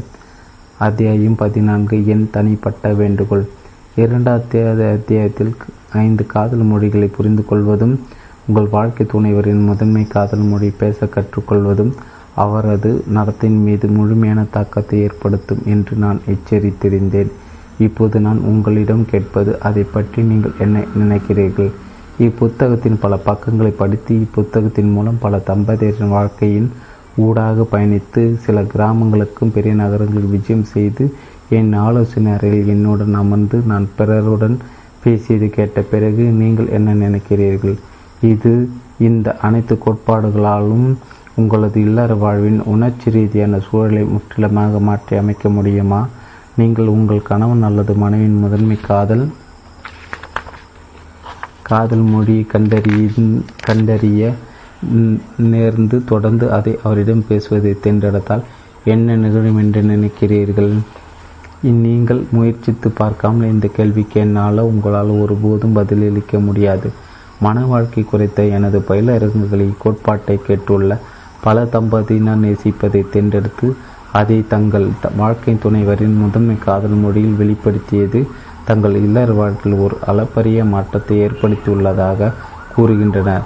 தன் மீது அன்பு செலுத்தப்பட வேண்டும் என்ற ஒருவரது தேவை நிறைவேற்றப்படும் போது தம்பதியர்கள் தங்களது மீதமுள்ள வாழ்நாளை அதிக ஆக்கப்பூர்வமான வழியில் கையாளுவதற்கு உகந்த ஒரு சூழலை அது உருவாக்குகிறது. நாம் ஒவ்வொருவரும் மன வாழ்வில் காலடி எடுத்து வைக்கும்போது வேறுபட்ட ஆளுமையுடன் வரலாற்றுடனும் வருகிறோம். பெரும் மனச்சுமைகளை நாம் திருமண உறவிற்குள் கொண்டு வருகிறோம். நாம் வெவ்வேறு எதிர்பார்ப்புகளுடன் விஷயங்களை கையாள்வதில் வெவ்வேறு அணுகுமுறையுடனும் வாழ்வில் முக்கியமானவை எவை என்பது குறித்து வெவ்வேறு அபிப்பிராயங்களுடனும் வருகிறோம். ஒரு ஆரோக்கியமான இல்லறத்தில் அந்த வெவ்வேறு விதமான கண்ணோட்டங்களும் அலசப்பட வேண்டும். நாம் எல்லாவற்றிலும் ஒத்துப்போக வேண்டியதில்லை. ஆனால் அந்த வேறுபாடுகள் நம்மை பிரித்து விடாத வண்ணம் அவற்றை கையாள்வதற்கு ஒரு வழியை நாம் கண்டுபிடிக்க வேண்டும். வற்றி போய் உள்ள காதல் கெணிகளுடன் இருக்கும் தம்பதியர் வாக்குவாதத்தில் ஈடுபடுவார் அல்லது ஒருவரிடம் இருந்து மற்றவர் விலகி இருப்பார். இன்னும் சிலர் வாக்குவாதத்தின் போது வார்த்தைகள் ரீதியாகவோ அல்லது உடல் ரீதியாகவோ தாக்கக்கூட முனைவார். ஆனால் காதல் நீ நிரம்பியிருக்கும் போது நாம் ஒரு தோழமையான சூழலை உருவாக்குகிறோம். அச்சூழலில் நாம் ஒருவரை ஒருவர் புரிந்து கொள்ள முயற்சிக்கிறோம். இருவரிடம் உள்ள வேறுபாடுகளை ஏற்றுக்கொண்டு பிரச்சனைகளுக்கு தீர்வு காண முயல்கிறோம். அன்பிற்கான தேவை நிறைவேற்றப்படுவதை போல் ஒரு தம்பதியரின் இல்லற வாழ்வில் பெரும் தாக்கத்தை ஏற்படுத்தும் விஷயம் வேறு எதுவும் இல்லை. உங்கள் கணவனோ அல்லது மனைவியோ உங்கள் நேசிக்காத போது அவரிடம் அன்பு செலுத்துவது சாத்தியமற்றதாக உங்களில் சிலருக்கு தோன்றும். அப்படிப்பட்ட அன்பிற்கு நாம் ஆன்மீக உதவியை நாட வேண்டியிருக்கும். பல வருடங்களுக்கு முன் எனது சொந்த இல்லற வாழ்வில் நான் கடும் போராட்டங்களை சந்தித்து கொண்டிருந்த காலத்தில் கடவுள் எனக்கு தேவை என்பதை நான் மீண்டும் கண்டறிந்தேன். ஒரு மானிடவியல் என்ற முறையில் தகவல்களை ஆய்வு செய்வதற்கு நான் ப பயிற்றுவிக்கப்பட்டுள்ளேன். கிறிஸ்துவ சமயத்தின் வேர்களை நானே தனிப்பட்ட முறையில் அகழ் அகழ்வாய்வு செய்து செய்வதென்று தீர்மானித்தேன். இயேசுவின் பிறப்பு வாழ்க்கை இறப்பு உயிர் தொழல் ஆகியவற்றை பற்றி வரலாற்று அறிஞர்கள் குறிப்பெடுத்து வைத்துள்ள தகவல்களை ஆராய்ந்தேன். இயேசுவின் மரணம் அன்பின் வெளிப்பாடு அவர் மீண்டும் உயிர் பெற்றிருந்தது அவரது சக்திக்கான ஆழ்ந்த ஆதாரம் என்ற கண்ணோட்டத்தில் அந்நிகழ்வுகளை நான் பார்த்தேன். நான் கடவுளை உண்மையிலே நம்ப ஆரம்பித்தேன். என் வாழ்வை நான் அவருக்காக அர்ப்பணித்தேன். பிறர் நம்மிடம் அன்பு செலுத்தாவிட்டாலும் அவர்களை நேசிப்பதற்கான உள்ளார்ந்த ஆன்மீக ஆற்றலை அவர் நமக்கு வழங்குகிறார் என்பதை நான் கண்டு கொண்டேன் தான் இறந்து கொண்டிருந்த நேரத்தில் தன்னை கொண்டவர்களுக்காக பின்வரும் பிரார்த்தனையை செய்த இயேசுவை பற்றி நீங்கள் உங்கள் சொந்த ஆய்வை மேற்கொள்ளுமாறு நான் உங்களுக்கு பரிந்துரைக்கிறேன். தந்தையை தாங்கள் செய்வது என்னவென்று அறியாத அறியாத இவர்களை மன்னியுங்கள். அதுதான் அன்பின் உச்ச கட்ட வெளிப்பாடு. ஆயிரக்கணக்கான தம்பதியர் வற்றி போயுள்ள காதல் கேணியுடன் வாழ்ந்து வருகின்றன. என்பதுக்கு நம் நாட்டில் மிக உயர்ந்த எண்ணிக்கையில் நடைபெற்று வரும் விவாகரத்துகளை சாட்சி.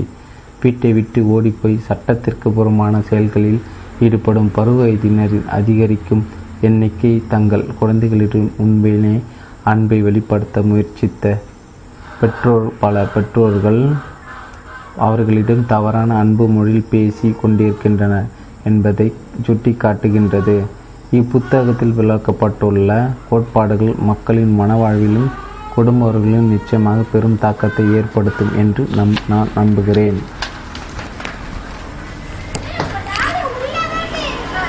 காதல் மொழிகள் ஐந்து. நூற்றி தொண்ணூற்றி மூன்றாம் பக்கம் தொடர்ச்சி. ஆயிரக்கணக்கான தம்பதியர் வற்றி போயுள்ள காதல் கேணியுடன் வாழ்ந்து வருகின்றனர். என்பதற்கு நம் நாட்டில் மிக உயர்ந்த எண்ணிக்கையில் நடைபெற்று வரும் விவாகரத்துகளை சாட்சி. வீட்டு விட்டு ஓடிப்போய் சட்டத்திற்கு புறமான செயல்களில் ஈடுபடும் பருவ வயதினர் அதிகரிக்கும் எண்ணிக்கை தங்கள் குழந்தைகளிடம் உண்மையிலே அன்பை வெளிப்படுத்த முயற்சித்த பல பெற்றோர்கள் அவர்களிடம் தவறான அன்பு மொழியில் பேசி கொண்டிருக்கின்றனர் என்பதை சுட்டி காட்டுகின்றது இப்புத்தகத்தில் விவரிக்கப்பட்டுள்ள கோட்பாடுகள் மக்களின் மனவாழ்விலும் குடும்பவர்களிலும் நிச்சயமாக பெரும் தாக்கத்தை ஏற்படுத்தும் என்று நான் நம்புகிறேன். கல்லூரிகள் மற்றும் பல்கலைக்கழகங்களின் நூலகங்களில் அடுக்கி வைக்கப்படும் ஒரு ஆய்வு நூலாக விளங்குவதற்கு நான் இப்புத்தகத்தை எழுதவில்லை. ஆனால் அதே சமயம் மன வாழ்க்கை மற்றும் குடும்ப உறவுகள் பற்றி வகுப்புகளில் இப்புத்தகம் மிக உதவியாக இருப்பது சமூகவியல் மற்றும் உளவியல் பேராசிரியர்கள் கண்டுகொள்வார்கள். இல்லறத்தை பற்றி படிப்பவர்களுக்காக நான் இதை எழுதவில்லை. மாறாக திருமணமானவர்களுக்கும் காதல் வயப்பட்ட அனுபவம் பெற்றுள்ளவர்களுக்கும் ஒருவரை ஒருவர் மிகவும் மகிழ்ச்சியாக வைத்து கொள்ள வேண்டும் என்ற மாபெரும் கனவுகளுடன் திருமணத்திற்குள் அடியெடுத்து வைத்து ஆனால் அன்றாட யதார்த்தத்தில் அந்த கனவை ஒட்டுமொத்தமாக இழந்துவிடும் அபாயத்தில் உள்ளவர்களுக்கும் எழுதப்பட்டுள்ள புத்தகம் இது. இதை படிப்பதன் மூலம் ஆயிரக்கணக்கான தம்பதியர் தங்கள் கனவுகளை மீண்டும் கண்டறிவதோடு மட்டும் அல்லாமல் தங்கள் கனவுகளை நனவாவதற்கான பாதையும் காண்பார்கள் என்று நான் நம்புகிறேன். இந்நாட்டில் உள்ள திருமணமான தம்பதியரின் ஆற்றல் மனித குலத்தின் நன்மைக்காக கட்டவிழ்த்து விடப்படும் ஒரு நாள் குறித்து கணவன்மார்களும் மனைவிமார்களும் முழுமையாக நிரம்பியுள்ள காதல் கேணிகளுடன் வாழ்ந்து தனிநபர்கள் என்ற முறையிலும் தம்பதியர் என்ற முறையிலும் அவர்கள் தங்கள் ஆற்றலை முழுமையாக பயன்படுத்த ஒரு நாள் குறித்து நான் கனவு காண்கிறேன். குழந்தைகள் தங்கள் பெற்றோர்களிடம் இருந்து கிடைக்காத அன்பை வெளியே தேடி அலைவதற்கு மாறாக அன்பும் பாதுகாப்பும் பொங்கி பெருகும் ஒரு வீட்டில் அவர்களது ஆற்றல்கள் கற்றல் மற்றும் சேவை ஆகிய திசைகளில் வழிநடத்தப்படுவதற்கான சூழல் நிலவும் ஒரு வீட்டில் வளர்வது குறித்து நான் கனவு காண்கிறேன். நான் எழுதியுள்ள இந்த சுருக்கமான தொகுதி உங்கள் இல்லற வாழ்விலும் உங்களைப் போன்ற ஆயிரக்கணக்கான தம்பதியினர் இல்லற வாழ்விலும் காதல் நெருப்பை தூண்ட வேண்டும் என்பதுதான் என் ஆழமான விருப்பம். என்னால் மட்டும் முடியும் என்றால் இந்நாட்டில் உள்ள திருமணமான ஒவ்வொரு தம்பதியினருக்கும் தனி என்னால் மட்டும் முடியும் என்றால் இந்நாட்டில் உள்ள திருமணமான ஒவ்வொரு தம்பதியினருக்கும் தனிப்பட்ட முறையில் நான் இப்புத்தகத்தை கொடுத்து நான் இதை உங்களுக்காக எழுதினேன். இது உங்கள் வாழ்வில் மாற்றத்தை கொண்டு வரும் என்று நம்புகிறேன். அப்படி நடந்தால் மறக்காமல் இதை வேறு ஒரு தம்பதியினருக்கும் கொடுங்கள் என்று கூறுவேன். என்னால் அப்படி செய்ய முடியாது என்பதால் இப்புத்தகத்தின் ஒரு பிரதியை உங்கள் குடும்பத்தாருக்கும் உங்கள் சகோதரர்களுக்கும் சகோதரிகளுக்கும் திருமணமான உங்கள் குழந்தைகளுக்கும் உங்கள் ஊழியர்களுக்கும் உங்கள் சங்கங்களை சேர்ந்தவர்களுக்கும் நீங்கள் கொடுத்தால் நான் மிகவும் மகிழ்வேன். நாம் அனைவரும் சேர்ந்து நம் கனவுகளை மெய்யாக்குவோம். காதல் மொழிகள் ஐந்து. கணவனின் முதன்மை காதல் மொழி. உங்களது க உங்களது முதன்மை காதல் மொழி உங்களுக்கு ஏற்கனவே தெரியும் என்று நீங்கள் நினைக்கக்கூடும். அல்லது அது என்னவென்று தெரியாமல் நீங்கள் வெடிக்கக்கூடும். காதல் மொழிகள் ஐந்து பற்றிய குறிப்புகள் உங்கள் முதன்மை காதல் மொழி எது என்று உறுதியாக தெரிந்து கொள்ள உங்களுக்கு உதவும். இதில் முப்பது ஜோடி வாசகங்கள் உள்ளன. ஒவ்வொரு ஜோடியிலும் உங்கள் விருப்பத்தை சிறப்பாக படமெடுத்து காட்டும் ஒரே ஒரு வாசகத்தை மட்டும் நீங்கள் தேர்ந்தெடுக்க வேண்டும். நீங்கள் ஒவ்வொரு ஜோடி வாசகத்தையும் படித்து வலது பக்கத்தில் நீங்கள் தேர்ந்தெடுத்துள்ள வாசகத்தோடு பொருந்தும் எழுத்தை வட்டமிடுங்கள். சில சமயங்களில் ஒரு ஜோடியும் இருந்து ஒரு வாசகத்தை தேர்ந்தெடுப்பது உங்களுக்கு கடினமாக இருக்கலாம். ஆனால் உங்களை பற்றி துல்லியமாக நாம் கண்டறிய ஒரு ஜோடியிலிருந்து நீங்கள் ஒரு வாசகத்தை மட்டுமே தேர்ந்தெடுக்க வேண்டும். இப்பயிற்சி பூர்த்தி செய்வதற்கு குறைந்தது பதினைந்து முதல் முப்பது நிமிடங்கள் வரை ஆகலாம். நீங்கள் ஆசுவாசமாக இருக்கும்போது இதை செய்யுங்கள். இதில் அவசரம் காட்டக்கூடாது. நீங்கள் அவற்றை தேர்ந்தெடுத்த பிறகு ஒவ்வொரு இடத்தையும் நீங்கள் எத்தனை முறை வட்டமிட்டு உள்ளீர்கள் என்று முதலில் இருந்து கணக்கு போடுங்கள். பயிற்சியின் முடிவில் கொடுக்கப்பட்டுள்ள கோடிட்ட இடங்களில் அவற்றை பொருத்தமாக எழுதி கொள்ளுங்கள்.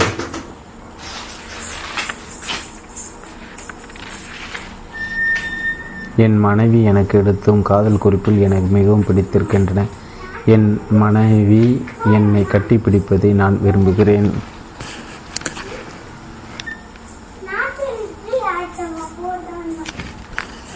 ஒன்று என் மனைவி எனக்கு எழுதும் காதல் குறிப்புகள் என மிகவும் பிடித்திருக்கின்றன. என் மனைவி என்னை கட்டி பிடிப்பதை நான் விரும்புகிறேன். இரண்டு என் மனைவியுடன் நான் தனிமையில் இருக்க விரும்புகிறேன். தோட்ட வெளி என் மனைவி எனக்கு உதவியாக இருக்கும்போது அவள் என்னை நேசிப்பதாக நான் உணர்கிறேன்.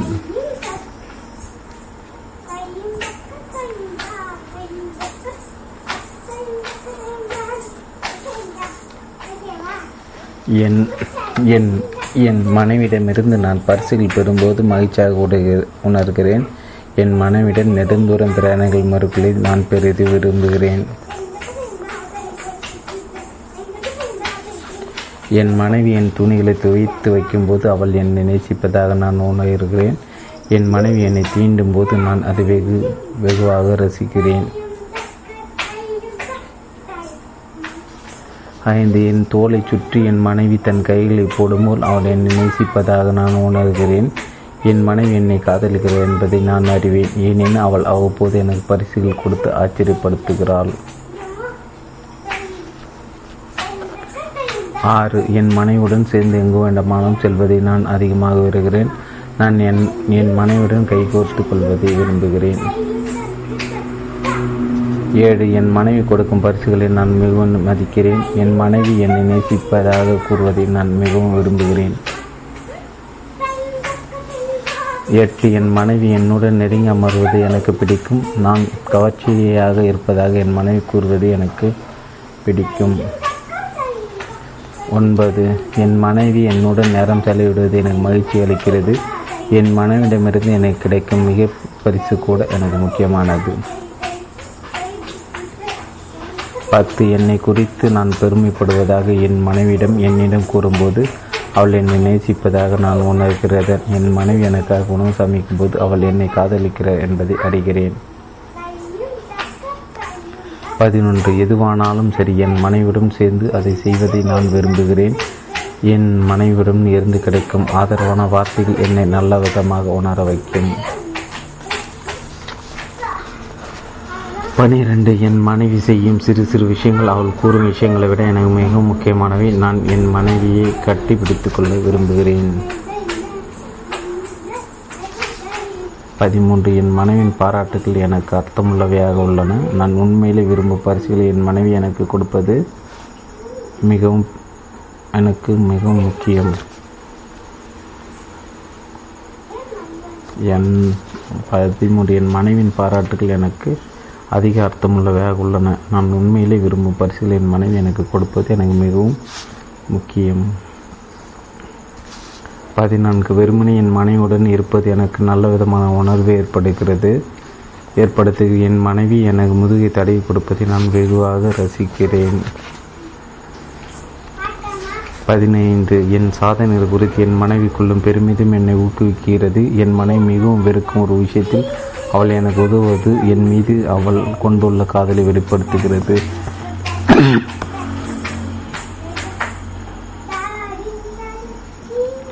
பதினாறு என் மனைவி என் மனைவி முத்தங்கள் ஒரு போதும் எனக்கு சலிப்பூட்டுவதில்லை நான் மேற்கொள்ளும் காரியங்கள் என் மனைவி உண்மையான ஆர்வம் கட்டுவதை நான் வெகுவாக விரும்பு விரும்புகிறேன்.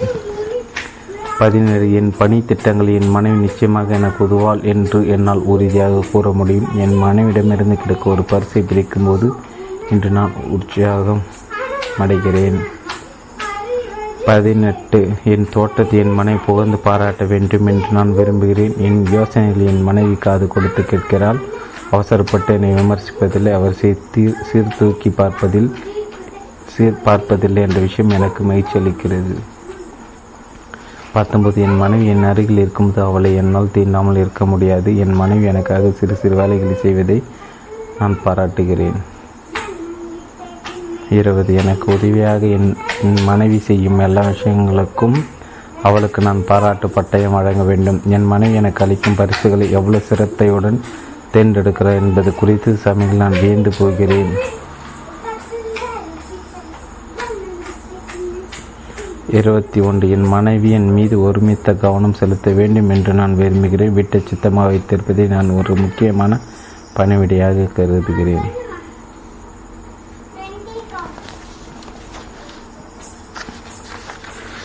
இருபத்தி ரெண்டு என் பிறந்த நாளுக்கு என் மனைவி என்ன பரிசு தரப்போகிறேன் என்பதை பார்க்க நான் அவளாக இருக்கிறேன். நான் அவளுக்கு முக்கியமானவன் என்று என் மனைவி கூறுவதை கேட்க எனக்கு ஒருபோதும் அலுப்பு தட்டுவதில்லை.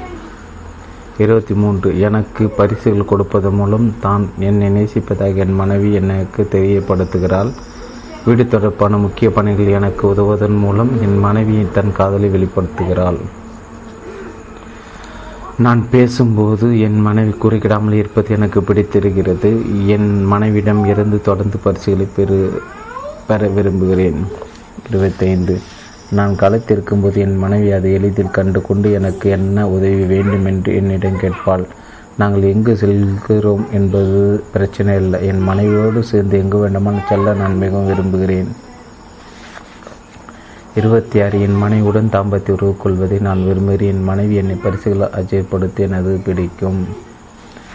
இருபத்தி ஏழு என் மனைவின் ஊக்குவிக்கும் வார்த்தைகள் எனக்கு நம்பிக்கையை அளிக்கின்றன. என் மனைவியுடன் திரைப்படங்கள் பார்ப்பது எனக்கு அலாதி பிடிவும் இருபத்தி எட்டு என் மனைவி தரும் பரிசுகளை விட சிறந்த பரிசுகள் வேறு எதுவும் கிடையாது. என்னால் என் மனைவி தின்னாமல் இருக்க முடியாது. இருபத்தி ஒன்பது என் மனைவிக்கு தலைக்கு மேல் வேலை இருந்தும் கூட அவள் எனக்கு உதவி செய்து அவளது நேசத்தை எனக்கு வெளிப்படுத்துகிறது. என் மனைவி என்னை பாராட்டும் போது உண்மையிலே என்னை நல்ல விதமாக உணர வைக்கிறது. முப்பது நாங்கள் சில நாட்கள் சந்திக்காமல் இருந்துவிட்டு மீண்டும் சந்திக்கும் போது என் மனைவி கட்டி அணைத்து முத்தவிட விரும்புகிறேன். என்னை நம்புவதாக என் மனைவி என்னிடம் கூற கேட்பது என்னை மகிழ்விக்கிறது.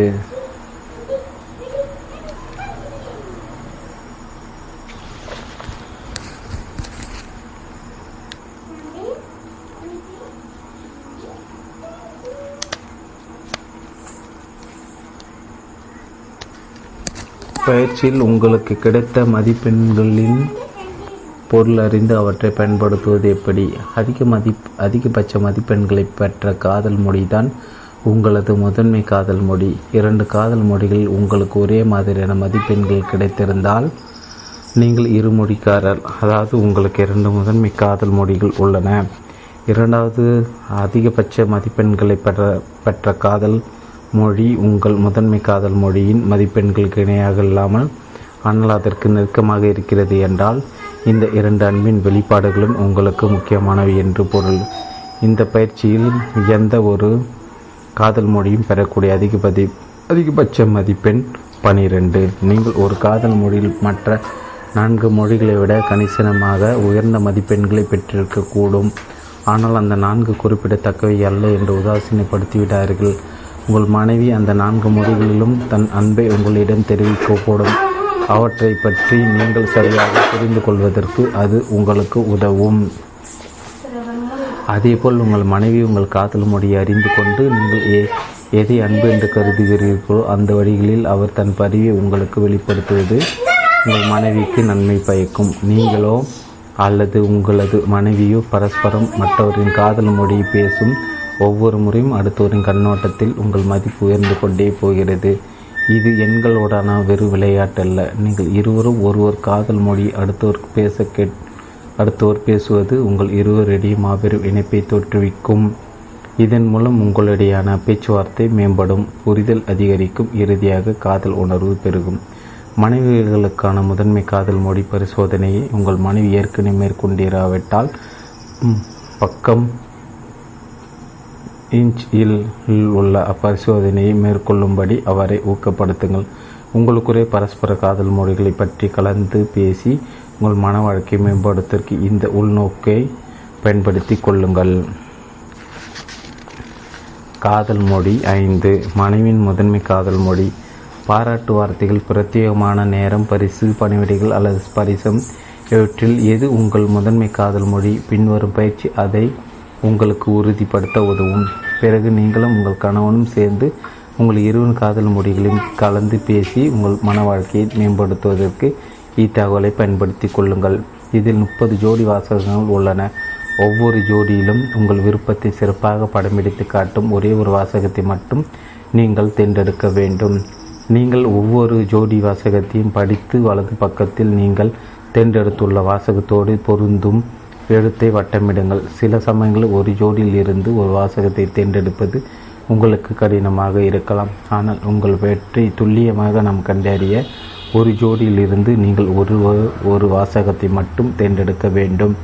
அவ்வாறு எல்லா ஜோடிகளிலிருந்தும் நீங்கள் தேர்ந்தெடுத்த பிறகு ஒவ்வொரு எழுத்தையும் நீங்கள் எத்தனை முறை வட்டமிட்டுள்ளீர்கள் என்று முதலிலிருந்து கணக்கு போடுங்கள். பயிற்சியின் முடிவில் கொடுக்கப்பட்டுள்ள கோடிட்டிடங்களில் அவற்றை பொருத்தமாக எழுதி கொள்ளுங்கள்.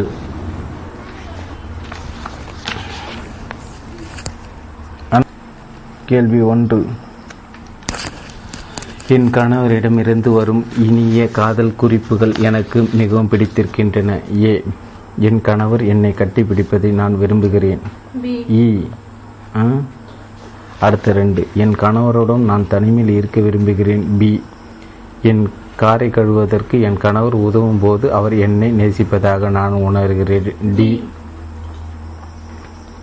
மூன்று என் கணவரிடமிருந்து நான் பரிசுகள் பெறும்போது மகிழ்ச்சியாக உணர்கிறேன். சி. என் கணவருடன் நெடுந்தூர பிரயாணங்கள் மேற்கொள்வதை நான் பெரிது விரும்புகிறேன். பி. நான்கு. துணிகளை துவைப்பதில் என் கணவர் எனக்கு உதவு உதவும் போது அவர் என்னை நேசிப்பதாக நான் உணர்கிறேன். டி. என் கணவர் என்னை தீண்டும் போது இதை நான் வெகுவாக ரசிக்கிறேன். இ.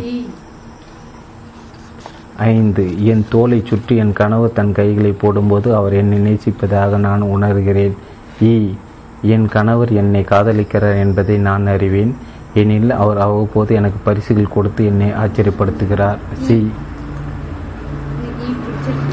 ஆறு என் கணவரோடும் சேர்ந்து எங்கு வேண்டுமானாலும் செல்வதை நான் அதிகமாக விரும்புகிறேன். பி நான் என் கணவருடன் கைகோர்த்து கொள்வதை விரும்புகிறேன். இ ஏழு என் கணவர் எனக்கு கொடுக்கும் பரிசுகளை நான் மிகவும் மதிக்கிறேன். சி என்னை நேசிப்பதாக என் கணவர் கூறுவதை நான் பெரிதும் விரும்புகிறேன். ஏ எட்டு என் கணவர் என்னுடன் நெருங்கி அமர்வது எனக்கு பிடிக்கும். இ நான் அழகாக இருப்பதாக என் கணவர் கூறுவது எனக்கு பிடித்திருக்கிறது. ஏ என் எட்டு என் கணவர் என்னுடன் நெருங்கி அமர்வது எனக்கு பிடிக்கும். இ அடுத்தது நான் அழகாக இருப்பதாக என் கணவர் கூறுவது எனக்கு பிடித்திருக்கிறது. ஆனால் இதுதான் ஒன்று சொல்லணும்.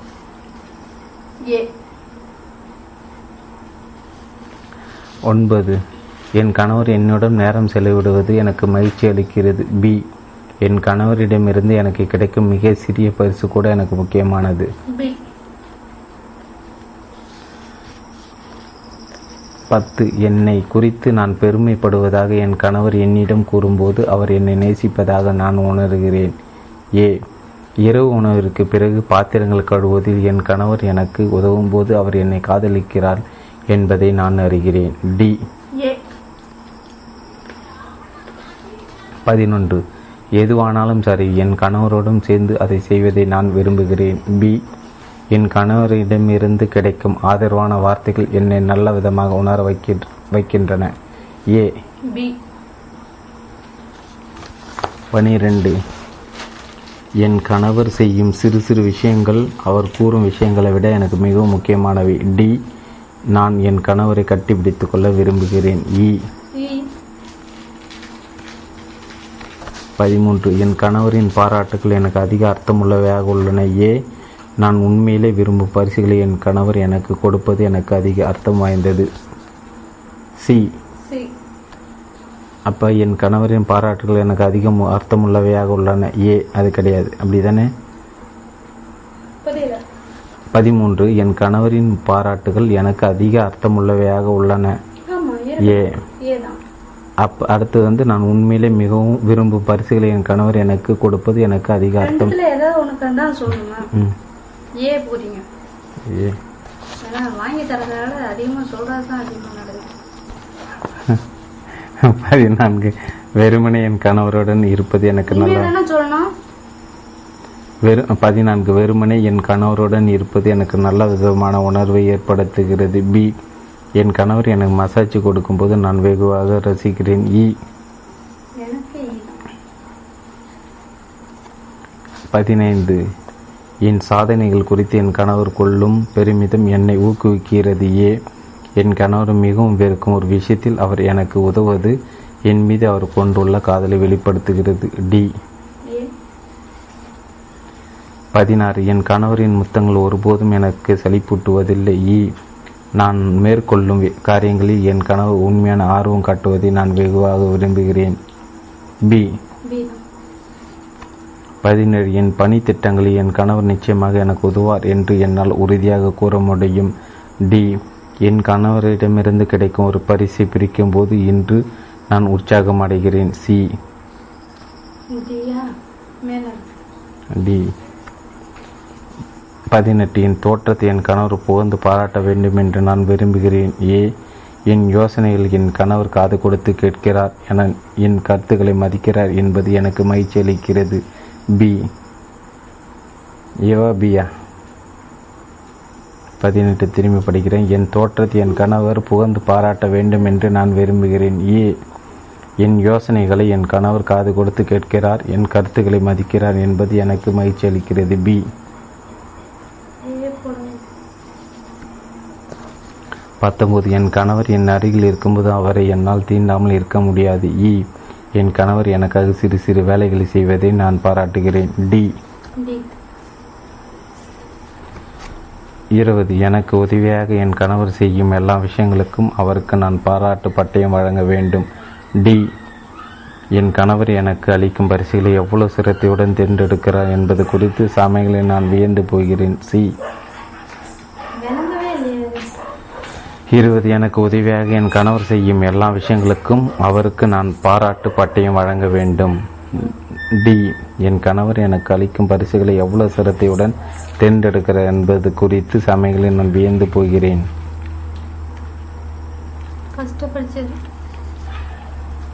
இருபத்தி ஒன்று. என் கணவர் என் மீது ஒருமித்த கவனம் செலுத்த வேண்டும் என்று நான் விரும்புகிறேன். பி. வீட்டை சுத்தமாக வைப்பதில் என் என் கணவர் எனக்கு உதவுவதை நான் மிகவும் விரும்புகிறேன். பியாடியா இருபத்தி ஒன்று. என் கணவர் என் மீது ஒருமித்த கவனம் செலுத்த வேண்டும் என்று நான் விரும்புகிறேன். பி. வீட்டை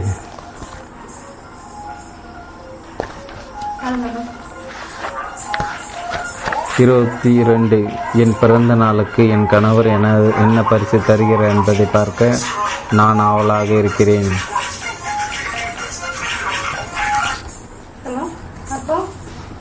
இருபத்தி ரெண்டு என் பிறந்த நாளுக்கு என் கணவர் என்ன பரிசு தருகிறார் என்பதை பார்க்க நான் ஆவலாக இருக்கிறேன். சி நான் அவருக்கு முக்கியமானவள் என்று என் கணவர் கூறுவதை கேட்க எனக்கு ஒருபோதும் அலுப்பு தட்டுவதில்லை ஏ ஏ இருபத்தி மூன்று எனக்கு பரிசுகள் கொடுப்பது மூலம் என்னை நேசிப்பதாக என் கணவர் எனக்கு தெரியப்படுத்துகிறார். சி. வீடு தொடர்பான முக்கிய பணிகள் எனக்கு உதவுவதன் மூலம் என் கணவர் தன் காதலை என்னிடம் வெளிப்படுத்துகிறார். டி. இருபத்தி நான்கு நான் பேசும்போது என் கணவர் குறுக்கிடாமல் இருப்பது எனக்கு மிகவும் பிடித்திருக்கிறது. என் அது வந்து பி என் கணவரிடமிருந்து தொடர்ந்து பரிசுகளை பெற விரும்புகிறேன். சி நான் பேசும்போது என் கணவர் குறுக்கிடாமல் இருப்பது எனக்கு பிடித்திருக்கிறது. பி என்- என் கணவரிடமிருந்து தொடர்ந்து பரிசுகளை பெற விரும்புகிறேன். சி இருபத்தைந்து. நான் களைத்திருக்கும் போது என் கணவர் அது அதை எளிதில் கண்டு கொண்டு எனக்கு என்ன உதவி வேண்டும் என்று என்னிடம் கேட்பார் டி. நாங்கள் எங்கு செல்கிறோம் என்பது பிரச்சனை அல்ல என் கணவரோடு சேர்ந்து எங்கு வேண்டுமானாலும் செல்ல நான் மிகவும் விரும்புகிறேன். பி. டி. இருபத்தி ஆறு என் கணவருடன் கொஞ்சி குழாவதை நான் விரும்புகிறேன். இ. என் கணவர் என்னை பரிசுகளால் ஆச்சரியப்படுத்துவது எனக்கு பிடிக்கும். சி. இருபத்தி ஏழு என் கணவரின் ஊக்குவிக்கும் வார்த்தைகள் எனக்கு நம்பிக்கை அளிக்கின்றன. ஏ என் கணவரோடும் திரைப்படங்கள் பார்ப்பதில் எனக்கு அலாதி விருப்பம். இருபத்தி ஏழு என் கணவரின் ஊக்குவிக்கும் வார்த்தைகள் எனக்கு நம்பிக்கை அளிக்கின்றன. ஏ என் கணவருடன் திரைப்படங்கள் பார்ப்பது எனக்கு இருபத்தெட்டு. என் கணவர் தரும் பரிசுகளை விட சிறந்த பரிசுகள் வேறு எதுவும் கிடையாது. சி என் கணவரால் என்னை தீண்டாமல் இருக்க முடியாது என்பதை நான் ரசிக்கிறேன். இ. இருபத்தி ஒன்பது என் கணவருக்கு தலைக்கு மேல் வேலை இருந்தும் கூட அவர் எனக்கு உதவி செய்வது அவரது நேசத்தை எனக்கு வெளிப்படுத்துகிறது. டி. என் கணவர் என்னை பாராட்டும் போது அது உண்மையிலே என்னை நல்ல விதமாக உணர வைக்கிறது. ஏ.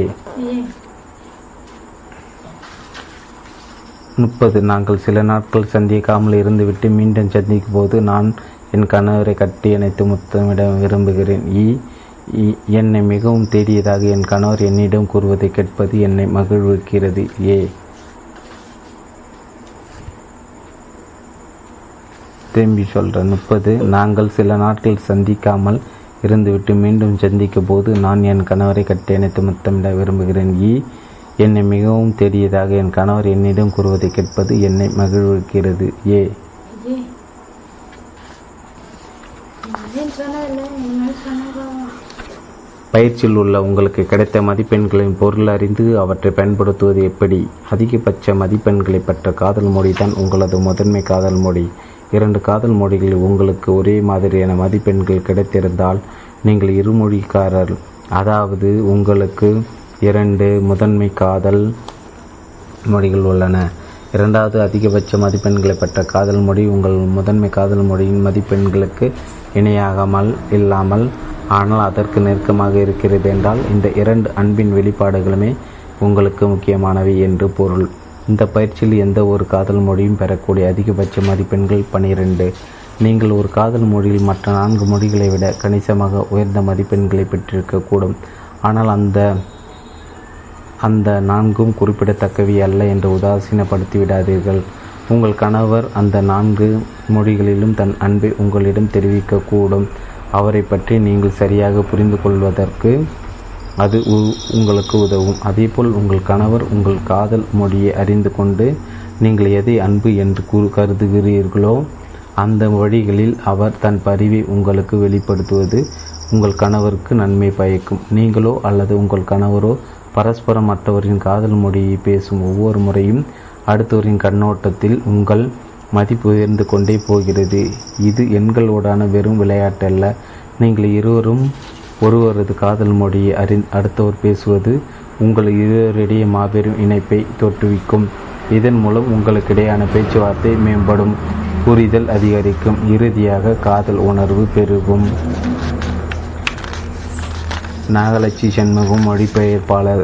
நாகலட்சுமி மிக சிறந்த ஊக்குவிப்பு பேச்சாளர். மக்களிடம் பரிபூர்ண மாற்றம் கொண்டு வரும் கருத்தரங்கள் இவர் நடத்தி வருகிறார். அமெரிக்காவின் ஊக்குவிப்பு பயிற்சியாளர்களில் தலைச்சிறந்தராக விளங்குவரும் chicken soup for the soul புத்தகங்களின் இணையாசிரியருமான ஜாக் கேன்ஃபீல்டிடம் அமெரிக்கா சென்று நேரடி பயிற்சி பெற்றவர்.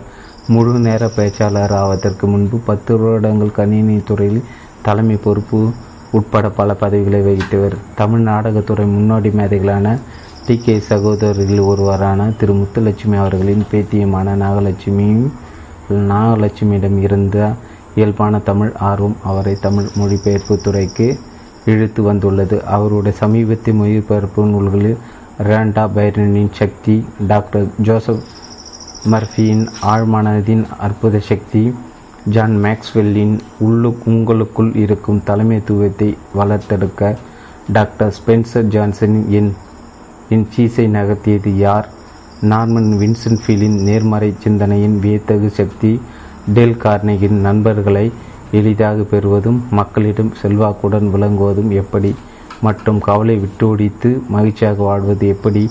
ஆகிய நூல்களும் அடங்கும். நாகலட்சுமி தனது கணவருடன் இரு குழந்தைகளுடன் தற்போது மும்பையில் வசித்து வருகிறார். கேரி ஜேப்பன் திருமணம் மற்றும் குடும்ப வல் குடும்ப உறவு வல்லுநர். மனித உறவுகளில் மிகவும் முக்கியமான ஒன்றாக திகழ்கின்ற கணவன் மனைவி உறவில் மேம்பாட்டை ஏற்படுத்த நாம் உதவி கேட்டு அணுக கடந்த நாற்பத்தைந்து வருடங்களுக்கு மேலாக கரோலினிடம் மகிழ்ச்சியாக மன வாழ்க்கை நடத்தி கொண்டிருக்கும் டாக்டர் கேரி சேப்மனை விட பொருத்தமான வேறு யாரும் இருக்க முடியாது. அவரது சொந்த அனுபவங்களும் முப்பத்தைந்து வருடங்களுக்கு மேலாக பாதிரியாராகவும் திருமணம் மற்றும் குடும்ப உறவு ஆலோசகராகவும் பணியாற்றியதன் மூலமாக கிடைத்த அனுபவங்களும் காதல் மொழிகள் ஐந்து என்ற புத்தகத்தை எழுத அவரை தூண்டின. இன்றுவரை இப்புத்தகம் ஐம்பது லட்சத்திற்கும் அதிகமான பிரதிகள் விற்பனையாகியுள்ளது. இது முப்பத்தெட்டு மொழிகளில் மொழிபெயர்க்கப்பட்டுள்ளது. இந்நூல் நியூயார்க் டைம்ஸ் பத்திரிகையின் அதிகமாக விற்பனையாகும் புத்தக பட்டியல் இப்போது கூட இடம்பெற்று கொண்டிருக்கிறது. தங்கள் வாழ்க்கை துணையரிடம் தங்களுடைய காதலை வெற்றிகரமாக வெளிப்படுத்த கற்று கொடுத்ததன் மூலம் தங்கள் திருமணத்தை இப்புத்தகம் காப்பாற்றி கொடுத்துள்ளதாக பல லட்சம் பேர் தெரிவித்துள்ளனர்.